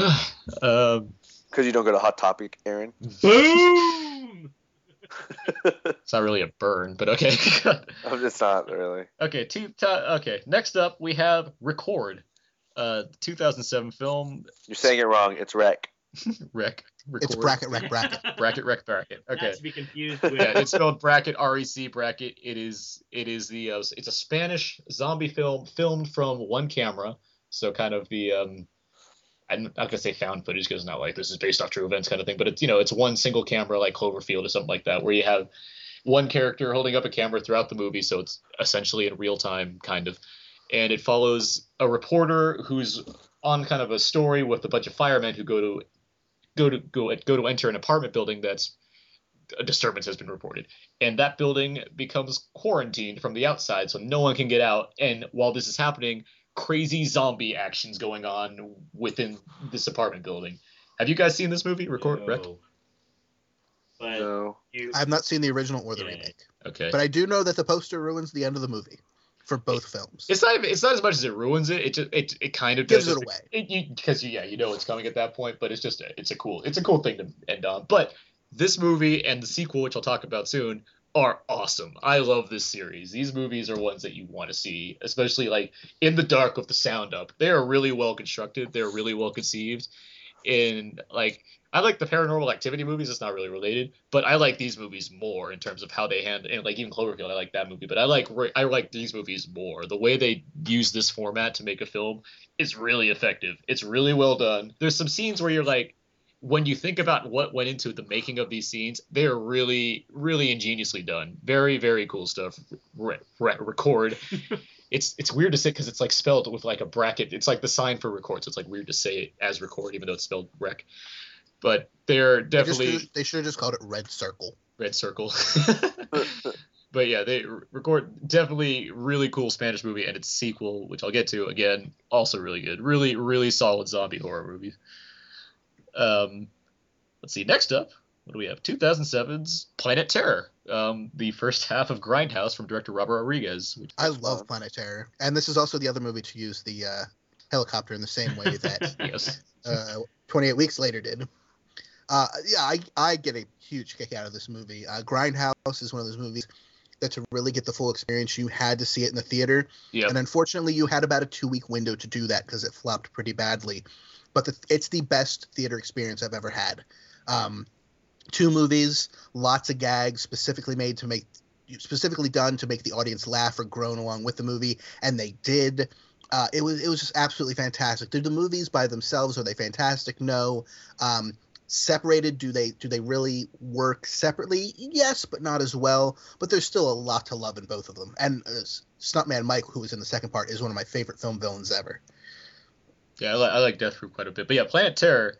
Th- this is basically Robert Rodriguez being John Carpenter, and it make it's so much fun. It's such a fun movie. The way he's like shot it to like kind of resemble just an old trashy B movie, like the way he, he applies scratches on the screen and stuff, and he has like all these actors playing just over the mm-hmm. top two dimensional characters on purpose. It's just really cool to watch. The there's a there the, the the biggest joke, the one that makes me laugh the most is the scene missing scene where like there's literally like you literally lose 20 minutes of film and it just says like like the the, the film basically Oh, like yeah, just yeah, breaks up breaks apart and it's like scene missing due to technical difficulties and then it cuts back and it's like as if 20 minutes have passed where you like would get rid of all the kind of exposition and character development stuff you just get rid of that completely and just jump to and like, the- everything is on fire. everything's on fire exactly it's hilarious but yeah Planet Terror it has uh what Rose McGowan is Cherry Cherry Dar- was it Cherry Darling Charlie Darling, yeah. Uh, Cherry El Darling. Ray.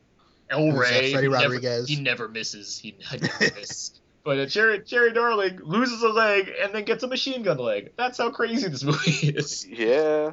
Bruce Willis makes is in it. Naveen Andrews, Sayid from Lost is in it. Bruce Um, Willis is also amazing. He gives like a tough guy speech and then he does like crazy somersaults to dodge bullets. And it's like this movie's amazing. And then he shows up at the end to get shot and tell you how he killed Bin Laden. Oh. Put two in his head and one in his computer, or heart and one in computer, whatever, something like that. Yeah. There's there's just a lot of fun stuff. The pocket bike. Um, Josh Brolin is Josh awesome in Brolin's it. awesome in this movie. Yeah. This was like the first movie I'd seen him in. Doc and, Block. and it was yeah, it was like right after that I started seeing him in every movie. Um, I forget who played his wife, but she was awesome. uh, Marley. Shelton. Yeah, um, the guy who plays Abin Cooper in Red State. and Michael Parks in this movie. Michael- he's, yes. he's reprising his role from from Dusk Till Dawn. Which is Right, awesome. And, Kill, and Kill Bill. He has like Technically, technically, this is a prequel to both From Dusk Till Dawn and Kill Bill. Yes, I guess so. Which is hilarious if you try to put some continuity behind From Dusk Till Dawn and like what Texas has experienced. Yeah, and technically, it's a sequel to Death Proof because Death yeah, Proof happens yeah, before. it is, yeah. Um, but yeah, there's there's so many fun kills. Uh, Tom Savini's in it. Yes, Tom Savini's in it. The ori- he gets his finger bitten off. uh, de- the original Desperate El Mariachi is in this movie. Uh, Michael Biehn is in this movie. Michael Biehn is great in this movie. Um, Aren't him and Jeff Fahey like brothers? Jeff, yeah, yeah, Jeff Fahey, yeah, they're Yeah. brothers. Yeah, J- another guy from Lost. Yeah. Although this is before he was on Lost. This is when Uh, he was, yeah. This, this, this is what this is when he was still not lawnmower man anymore. That's that's that's Jeff Fahey we're focused on. But yeah, it's a ton of fun. If you can find the Grindhouse cut, which I think you can now get on, It's on, it is on Blu-ray, Blu-ray. Yes, it has Yeah. the Grindhouse. That's as- the way you want to watch it. because it has Yep. the fake the fake trailers are back intact. Machete, Machete. yeah. Yeah. Well, the machete trailer that's that was that, that was because that came before Planet Terror, so that was always there. But like he has the other trailers by Edgar Wright, Rob You Zombie, don't. and um, Eli Roth. Thanksgiving. Um, Thanksgiving was really funny. those they're, those are solid trailers, and the Blu-ray is great just because it has like extended scenes from those trailers, just because they all of them shot so much footage that they had to pack into like two minutes.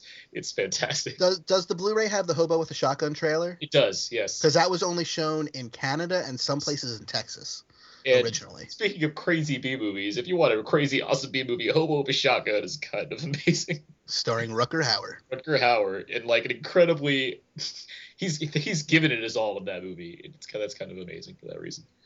Um, next up, another one that I'm not sure many people have seen. I kind of doubt it because it's Swedish, but it's called Dead Snow, and it's about it's about the two things that everyone loves to kill: Nazis and zombies, and it puts them together. and has anyone seen Dead Snow?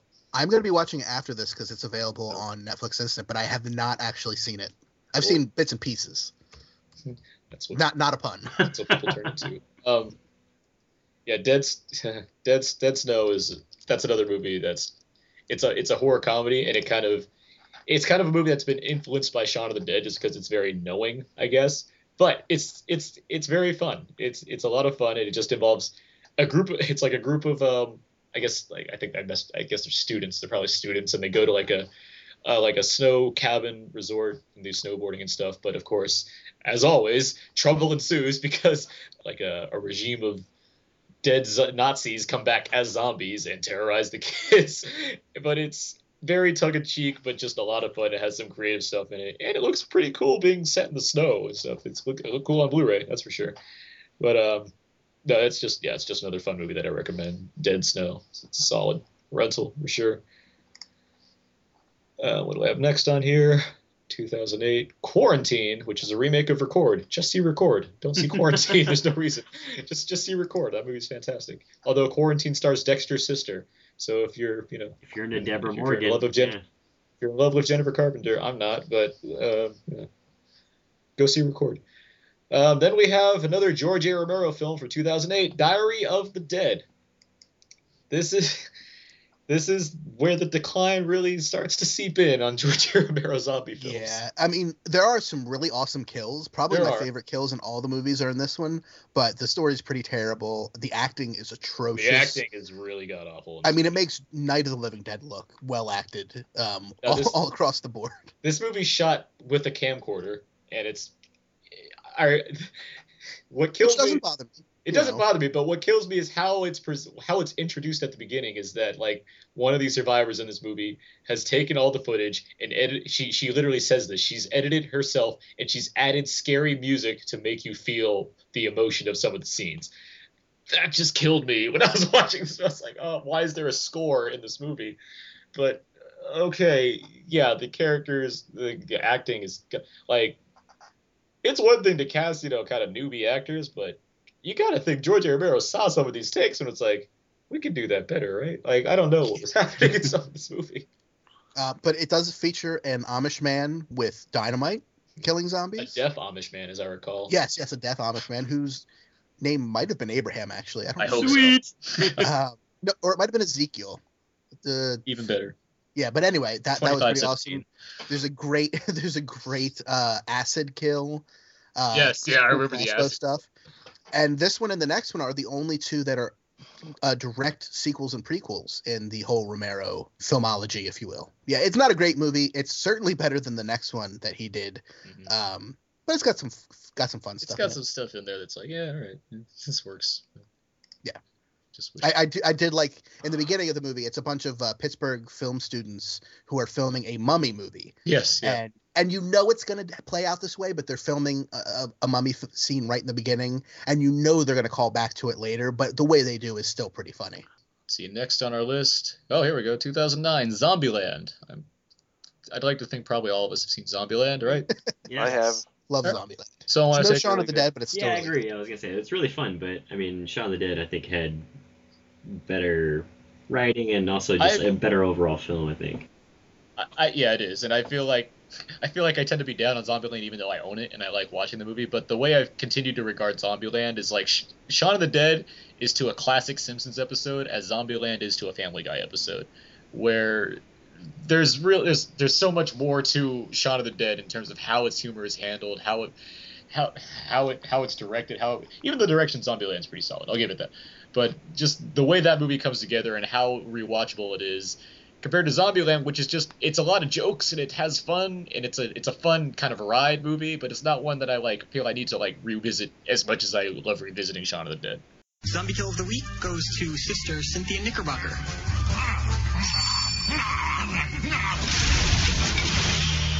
Or Flat There also aren't really a lot of zombies in it. And, and the interesting thing about Zombieland is it was originally pitched as a television oh, show. Oh, really? And they basically took that idea and said, well, let's make a movie. And now they're making a TV show based off it. So if you like Zombieland, there's more coming. Yeah. Um, but to the small screen. Also, great cameo. Yeah, has a has an amazing cameo, which I don't like to spoil. so I'm, I'm not going to personally Yeah. here, even though probably everyone knows what I'm talking about. But there's a great, there's an amazing cameo, and yeah, the movie does have Woody Harrelson, who's like pretty badass in this movie. Jesse Eisenberg's okay in this movie because I the thing that's another thing that gets me because I like Jesse Eisenberg in general, but for some reason his performance in Zombieland always bugs me. It's, really? It's weird. I don't.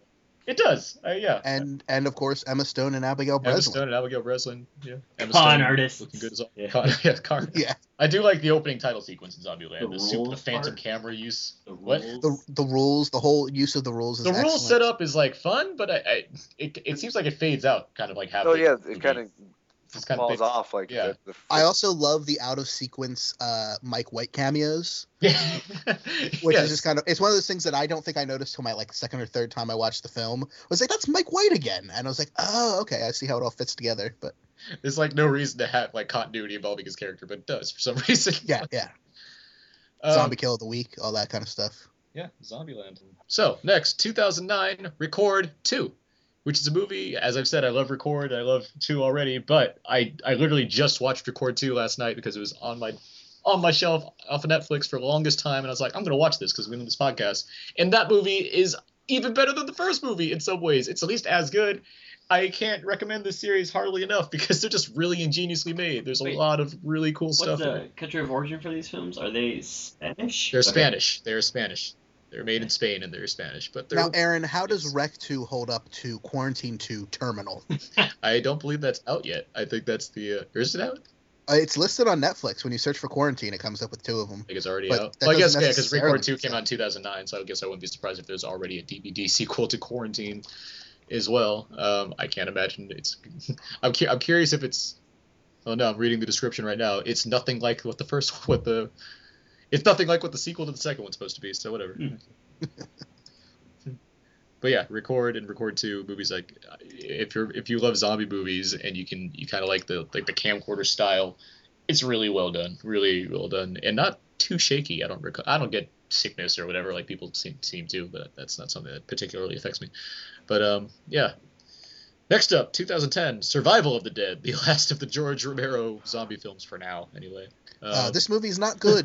yeah. Yeah, like I mentioned before, it is a sequel to Diary of the Dead. Uh, there's a scene in Diary of the Dead where the the film students are on the road trying to get to eastern Pennsylvania, I believe, to get to somebody's house where they're pulled over by a group of Blackwater type rogue military people who kind of basically steal a bunch of their stuff and then leave them on the side of the road.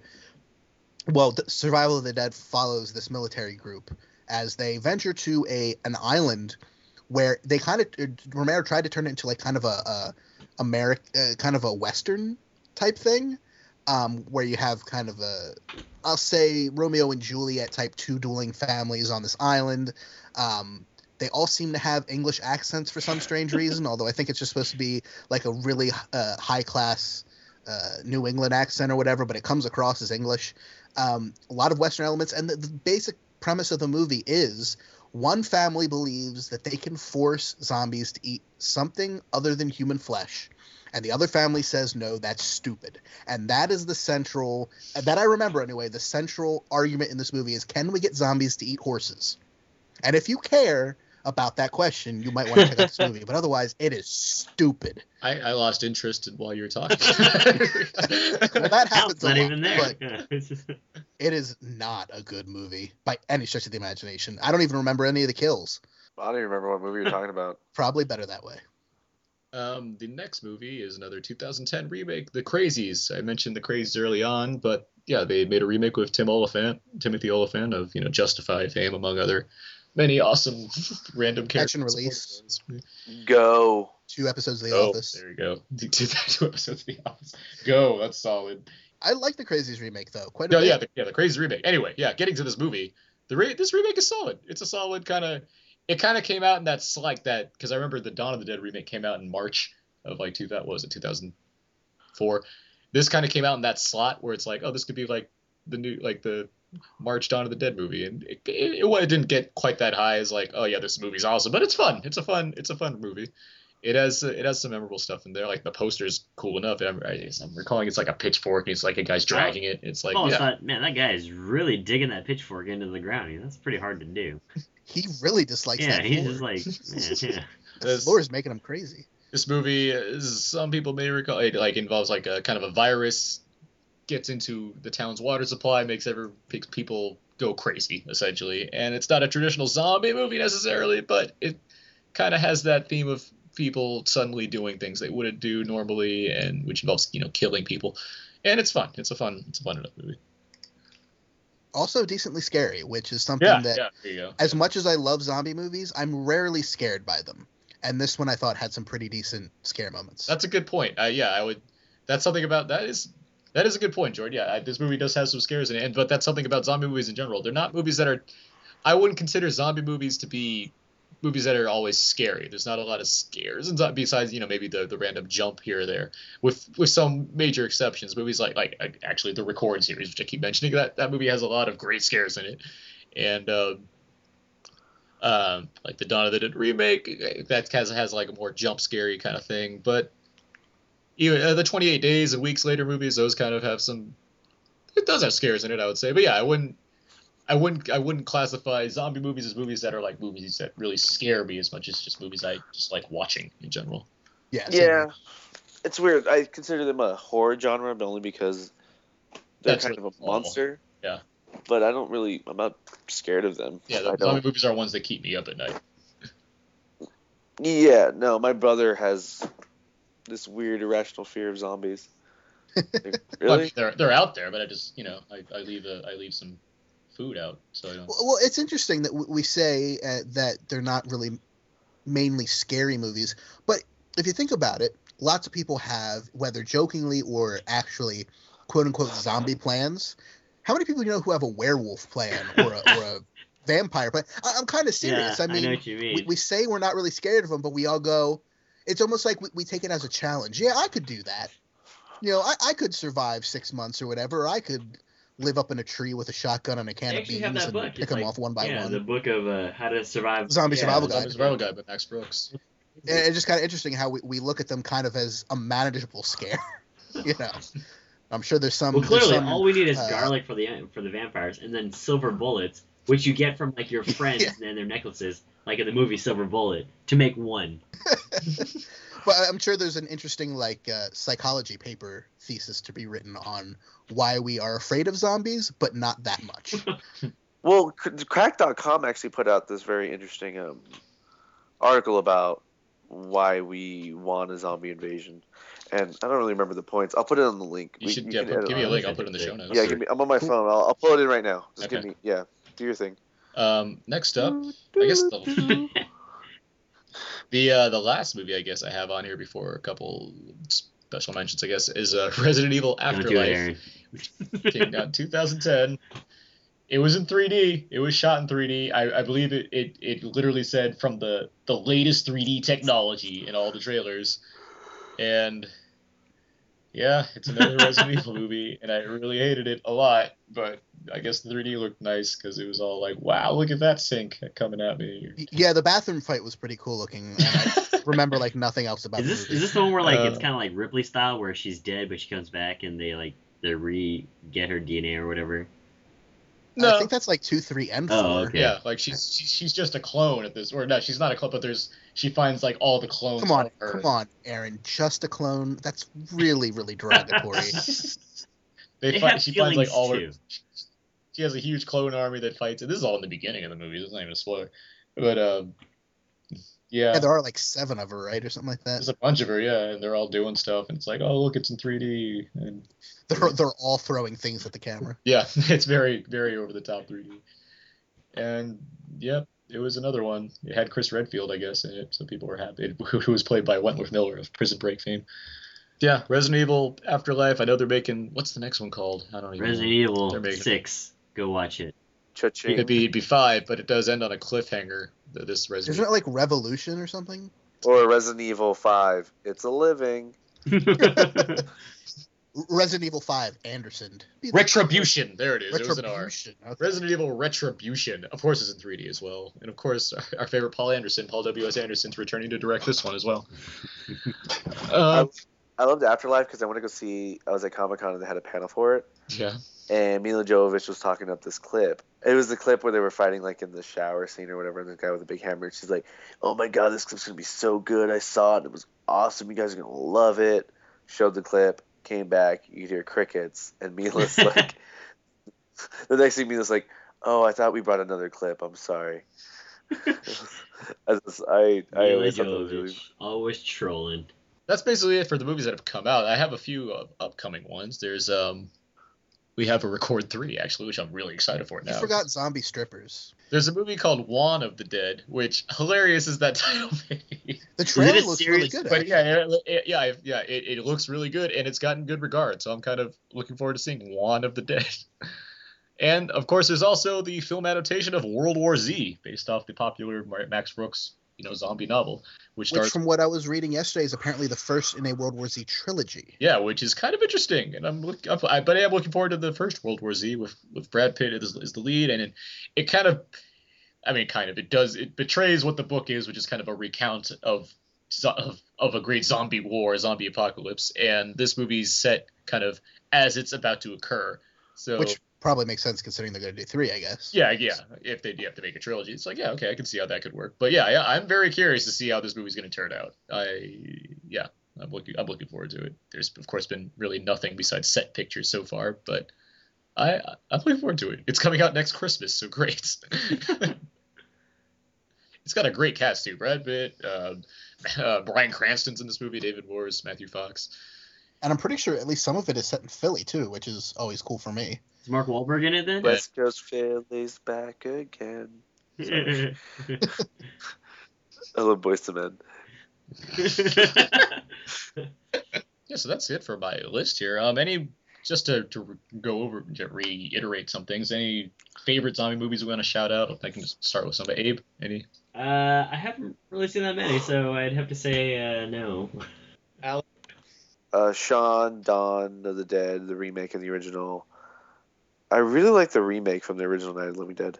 So the first, and essentially any of the first three George A. Romero movies and Shaun of the Dead, are I'm, I'm, a really big fan of those. And I think they really kind of set up the genre and really gave everybody a nice playground to work in and work from. I'll agree with those, and I'll throw in uh, Zombieland and 28 Weeks Later, um, and, and 28 Days Later as well. Uh, there's, a, I mean, Planet Terror certainly. I talked up that one enough before, but it's just a lot of fun.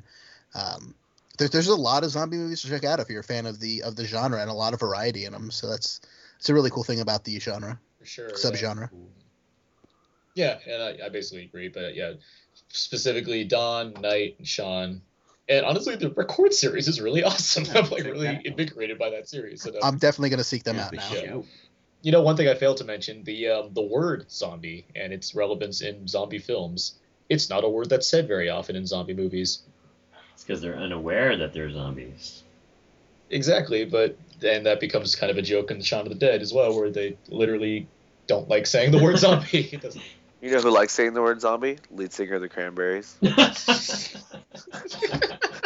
gotta go in the show notes. Shut up. that might be the music now. thinking about that. That'd be a Now it has to intro be, I song. guess. Be our outro now. That was something that kind of bugged me in Land of the Dead, or because since They used the song since from the Cranberries. The words, so literally it kind of bugged me all the time. But yeah, little fact to add there. Um, yeah, I guess then that's gonna nothing else. Okay, so that's gonna wrap it up. Um, so that'll do it this week for Out Now with Aaron and Abe, who far are Zomtacular. Uh, you can find more of my work at my personal blog site, thecodeiszeek.com, where you can find all my written movie reviews, as well as at uh, whysoblu.com for Blu-ray reviews, and even hhwlod.com for reviews there. Uh, you can also find me at twitter.com Yeah, yeah. slash Aaron's PS3. You can find more of my work at walrusmoose.blogspot.com, two animals, walrusmoose.blogspot.com, and twitter.com slash walrusmoose. Jordan?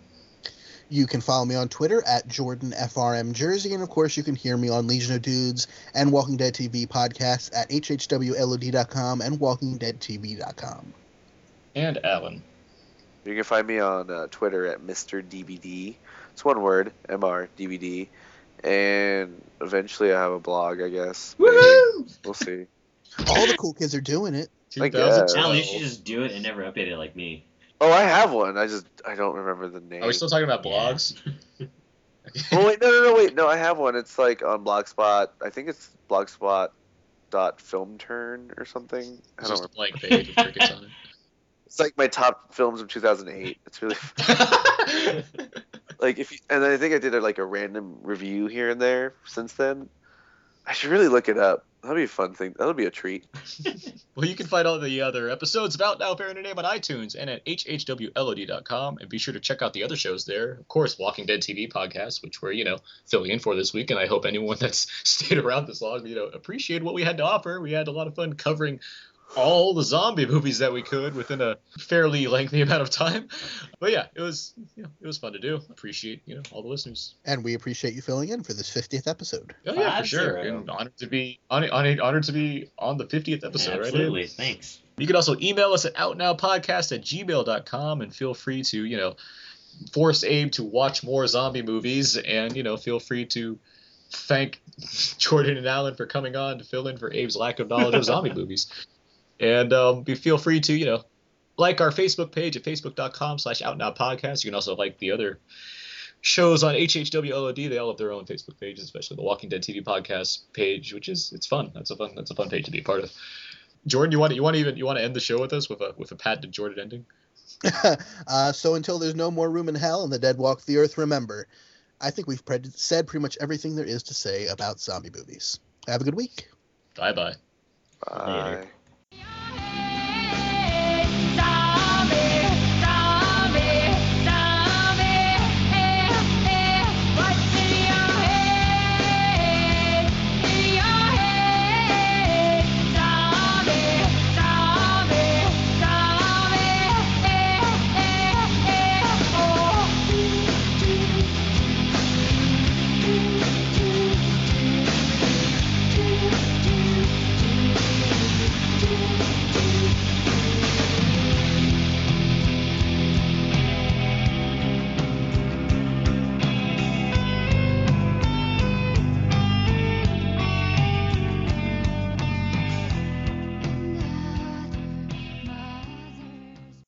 Zombie, zombie. That's not making you.